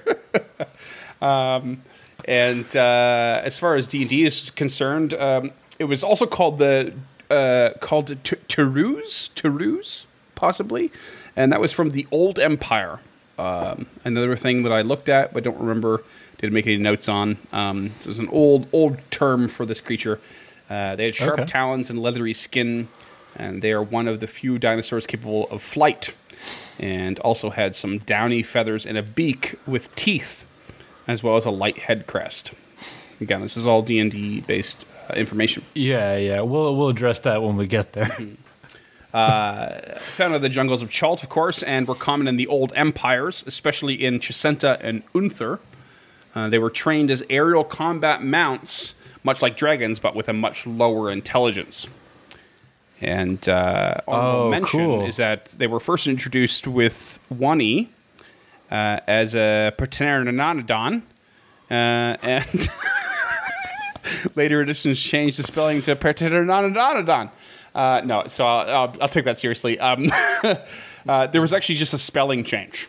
Um, Pteranodon, uh, so Pteranodon, and then they changed it to Ronadon, and then it was recorrected in 5e to Ronodon again. So an O to an A. Okay, that makes sense. Yeah, so that's your little little honorable mention there. Um, as far as IRL goes, these guys were likely piscivores as well, uh, but pterosaurs may have been carnivores, omnivores, and insectivores. So they had a wide range of diet, um, and they come from the clade Pterosauria, uh, which is Yeah. meaning wing lizard, uh, as a clade or order of flying reptiles. Quite simple. Yeah. So again, these aren't actually not no flying dinosaurs existed. Um, fact: these are not dinosaurs. Right. They are they are pterosaurs. Um, for those of you who are as pedantic as I am. A lot of them, I, I did notice that a lot of them, uh, because of all those categories, a lot of them fall under what is called Dinosauria, which is a clade itself. Um, and uh, I don't, I, again, I didn't really do this where the divide goes, but uh, I'm sure. Uh, well, Pterosauria is an order; it's not a clade. okay, there you go. Yeah, so you, it's it's right up there where um, the uh, Plesiosauria is like. So it's it's Animalia, uh, Chordata, and then Pterosauria. Okay.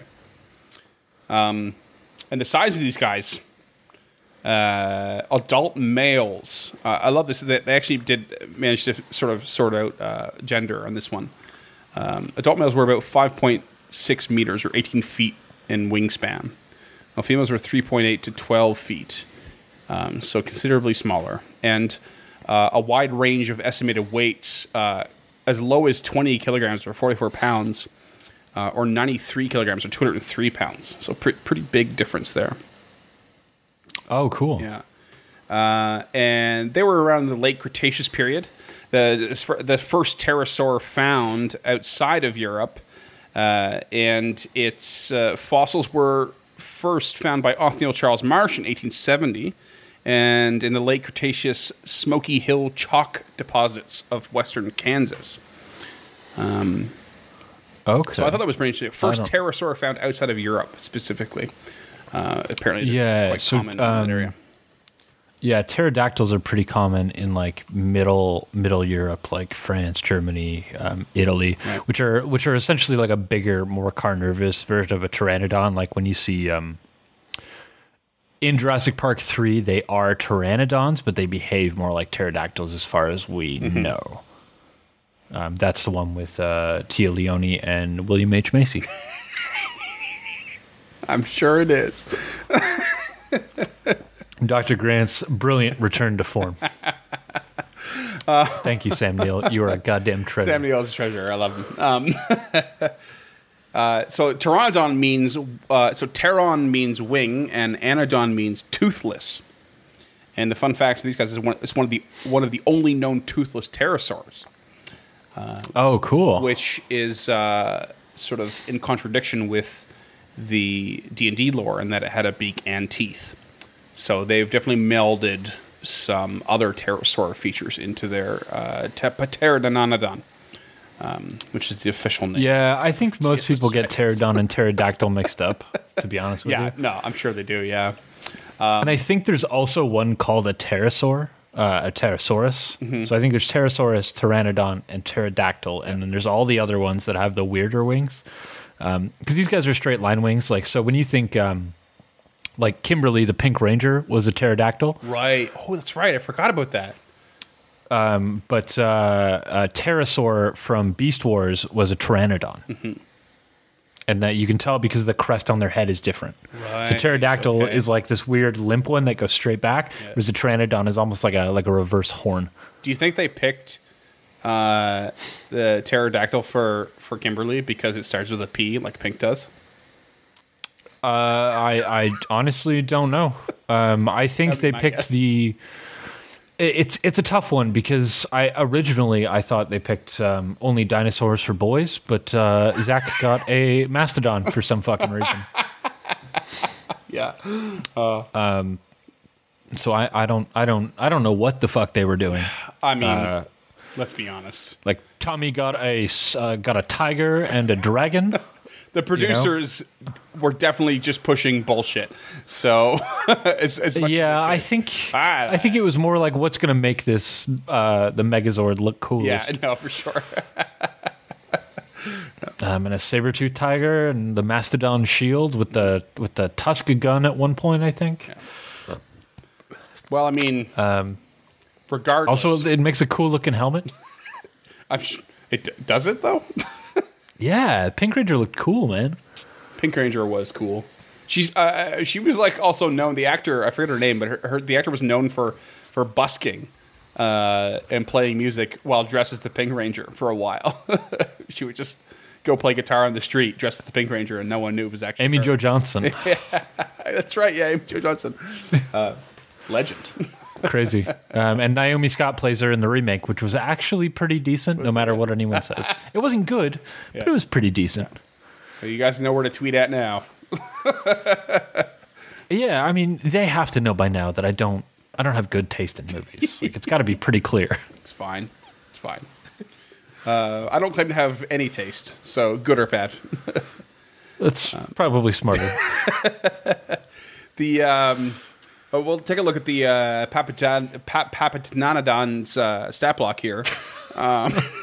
The Papa Johnadon. Uh, AC at 13, uh, HP at 13, uh, land speed at 10 feet, crawl around a little bit, fly speed at 60, which just Yep. makes me already scared. Um, it's got a very low strength, two strength, minus four. Uh, and of course, quite dexterous, uh, highly intelligent, 18 intelligence. Yeah. That's crazy high. 20 wisdom. Uh, and it's a Wow. Uh, I feel like actually, you know what? I feel like that's wrong. I feel like I screwed up that stat block. That can't be correct.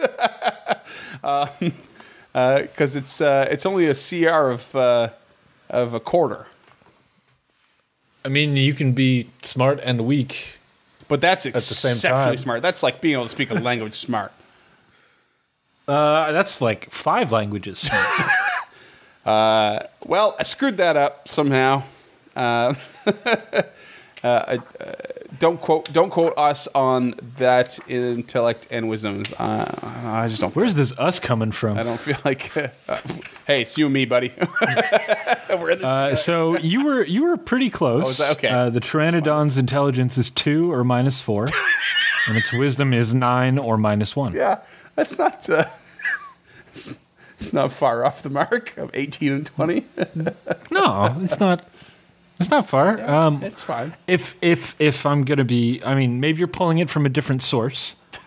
Uh, but if if I was gonna correct you, I would I would correct you and say that literally the entire stat block is wrong.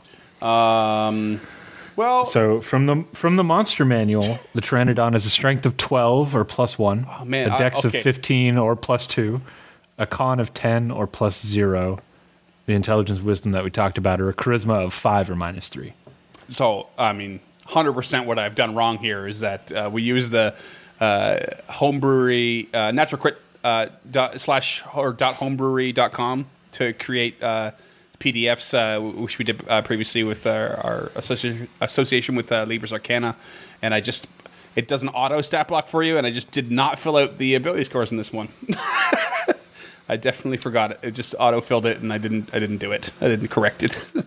Uh, I, again, it might be from a different um, a different source. Like I, No, I no, it's don't- hundred percent what I just said.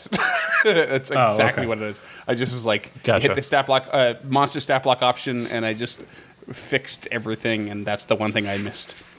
So, Okay. uh, yeah, sorry, I was trying to give you an out there. no, nope, no, I'll, I, hundred, I, I'm not ashamed. Let's all have a laugh now, shall we? Um, regardless, uh, this creature uh, has flyby. Again, ter- uh, this t- this shit terrifies me. The fact that it's a CR. Actually, did I get that wrong too? Is is it still a CR quarter?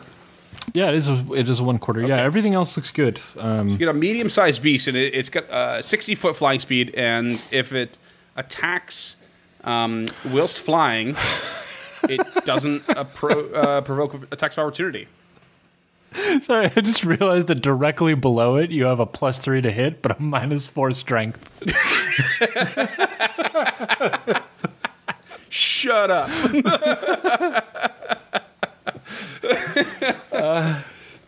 Yes, so flyby is very dangerous, and I have used it against you guys before, and I love it. It was with the was it with the it's hippogriffs? Hippogriffs was it? Uh, the Perytons. Perytons, that was it, yeah. yeah.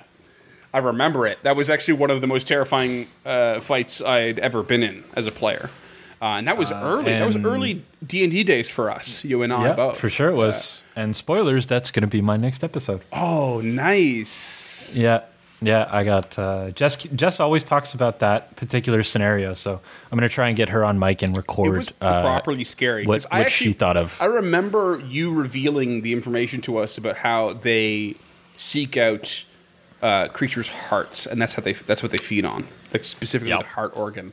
And I don't remember if it was after we like you know survived the fight or it was in the middle of it, but I just remember the whole scenario being like, "Fuck, we're in danger! So we're in so much danger," and it was awesome.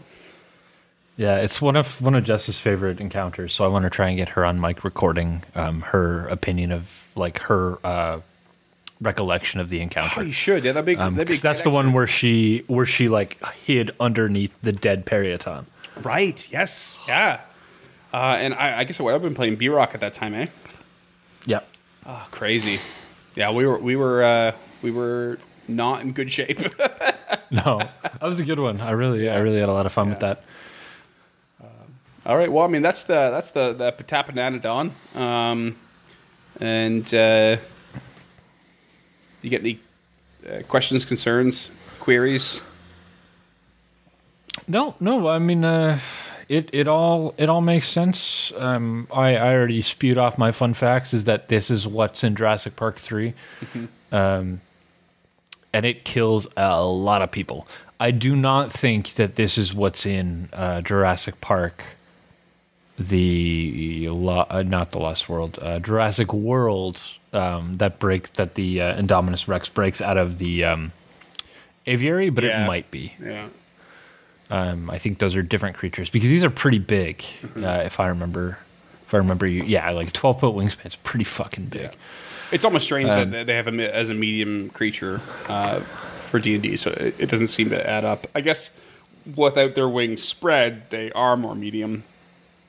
You know, they're like wing, Yeah, I mean, they're- they're not too in the big. size of a creature. It, yeah, it uh, like body. well, like an, like an like an I think an albatross is like a twelve foot wingspan or a ten Right, foot wingspan. yeah. Like it's not it's not outside of the realm, but they're only. You know, it's it.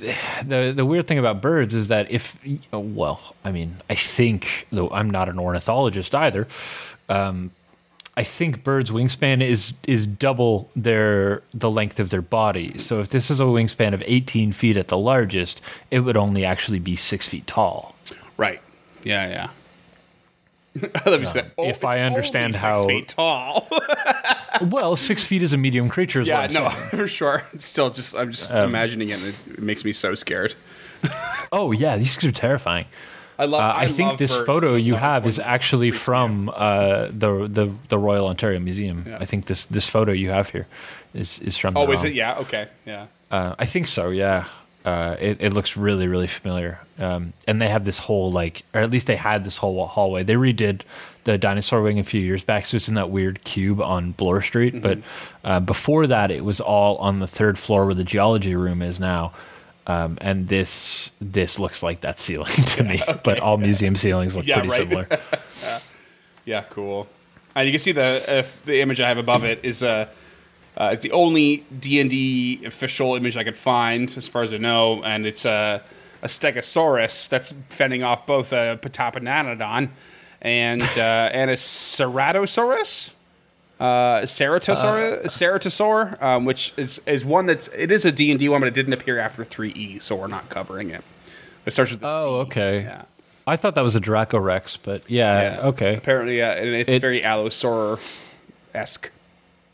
Yeah, it's yeah. I guess it looks kind of like an Allosaur. Yeah, it's it's got those like um, uh, like like things on its face. Like a Dracorex is like it Right. actually has like horns and shit. Yeah, yeah, yeah. So I know you watched uh, Jurassic, the two Jurassic Worlds for this. God. in the Fallen Kingdom, where uh, Bryce Dallas Howard and Justice Smith are in the ball, Yep. that thing, the the carnivore there, that's a Dracorex Gotcha. or Dracorex, whatever. You've like you almost instantly soured my mood reminding me that I watched those films. They were not great. Un- They're not great. Unbelievably frustrating. Bryce, if you're listening, just please do us all a favor and stick to directing. Just go do go do that other thing. Un- Yeah. Oh, just no. We're not going down that road. We'll do it on our own time. Maybe it'll be an excerpt, but holy shit, are they bad? Yeah, that's yeah. They're they're not great. Oh, Um, I was literally yelling at my screen, texting James and yelling at my screen. like this is such bullshit. Um, they're brutal. just bad filmmaking. It's just bad. It's just bad.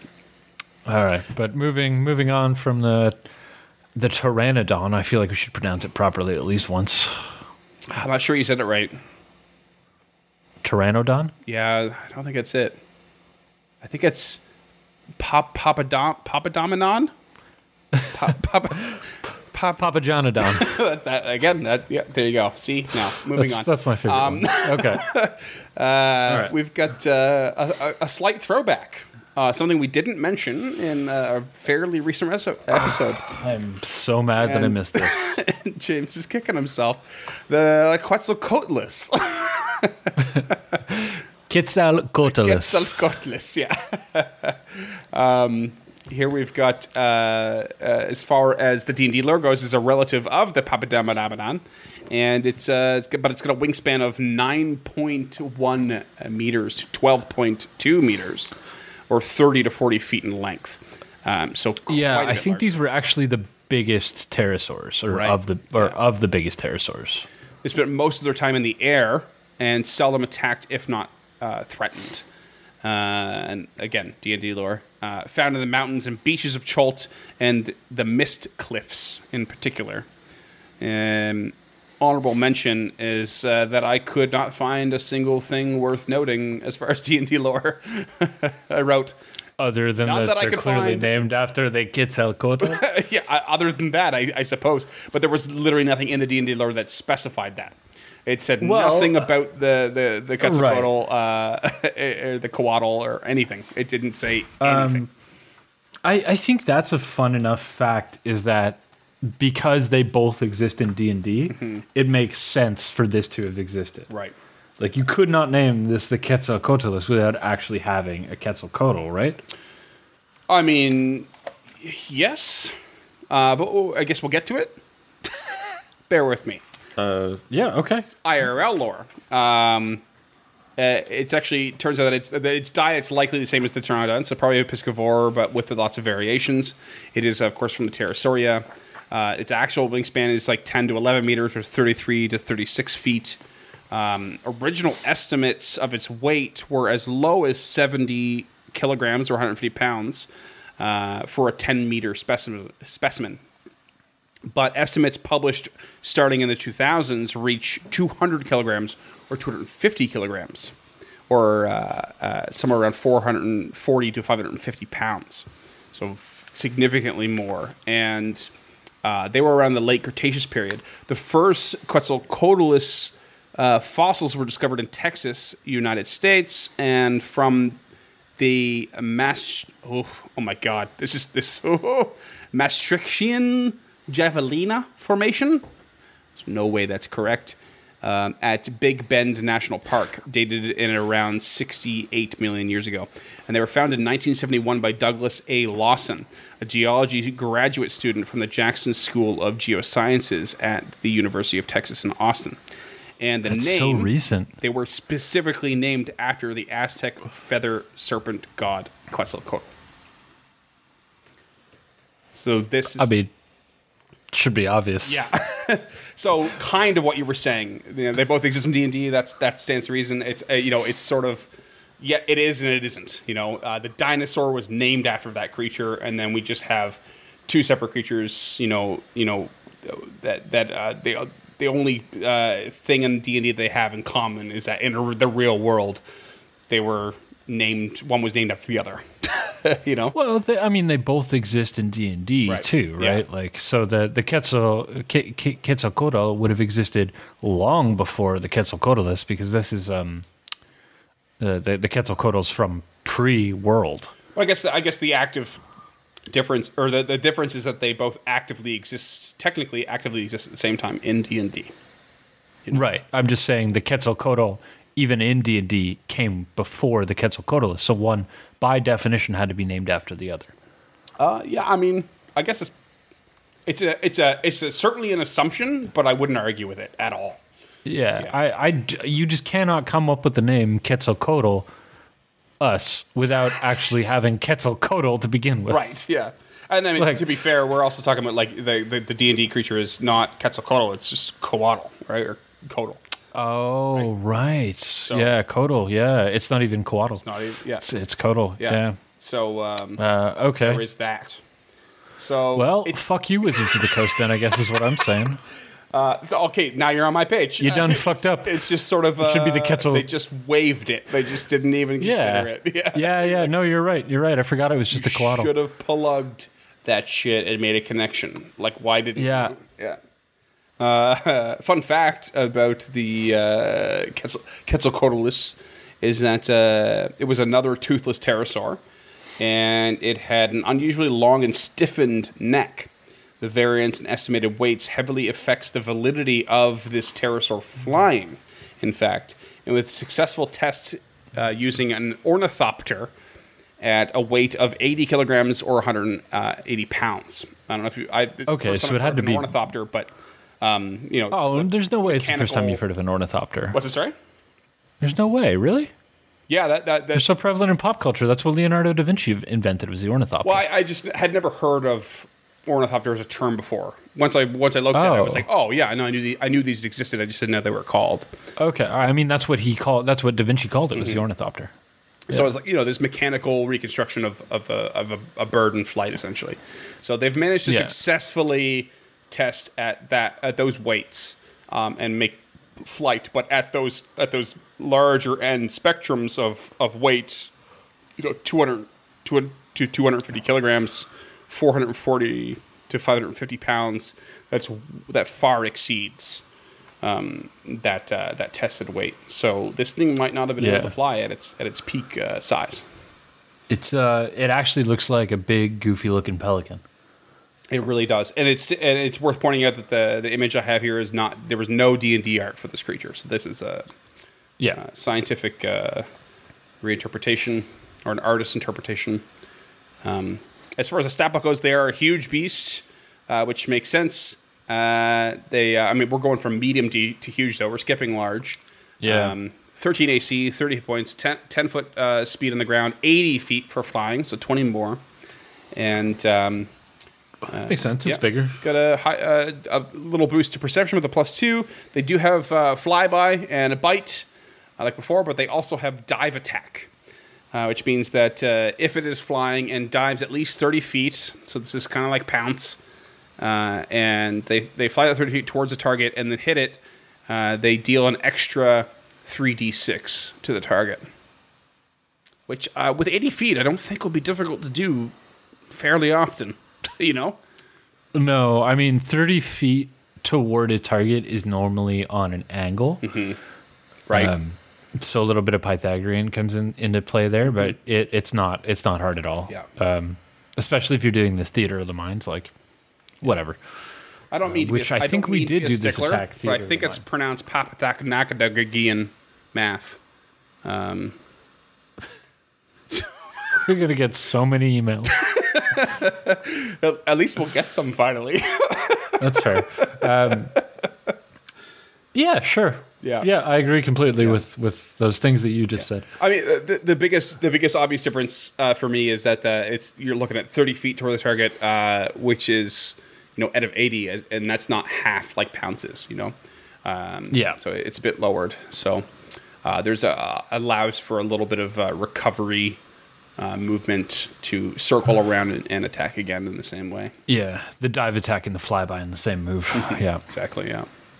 Um. So yeah, that's the uh, Quetzal Quetzalcoatlus. Yeah. Yeah. Sounds looks sound. I mean, it's it's a weird. Uh, you you should Google it, listeners. It's it's a weird looking. Um, Yeah. it's uh, weird it's looking almost got like uh Yeah, it's got like uh its its wings have a bend, like like a second bend in them. So Hmm. they bend back up towards it. It's it's a really unique bone structure, and it's, it's worth looking up. Yeah. Um, the artist rendering it or the actual skeleton or um, what it looks like in flight is even more interesting. Yeah. Uh, it, it's it's really really quite unique. All right, listeners, it's Freeman back here. We're going to cut it off at this uh, near two hour mark. And we'll come back to you tomorrow on January the 1st for the remainder of Dinosaurs.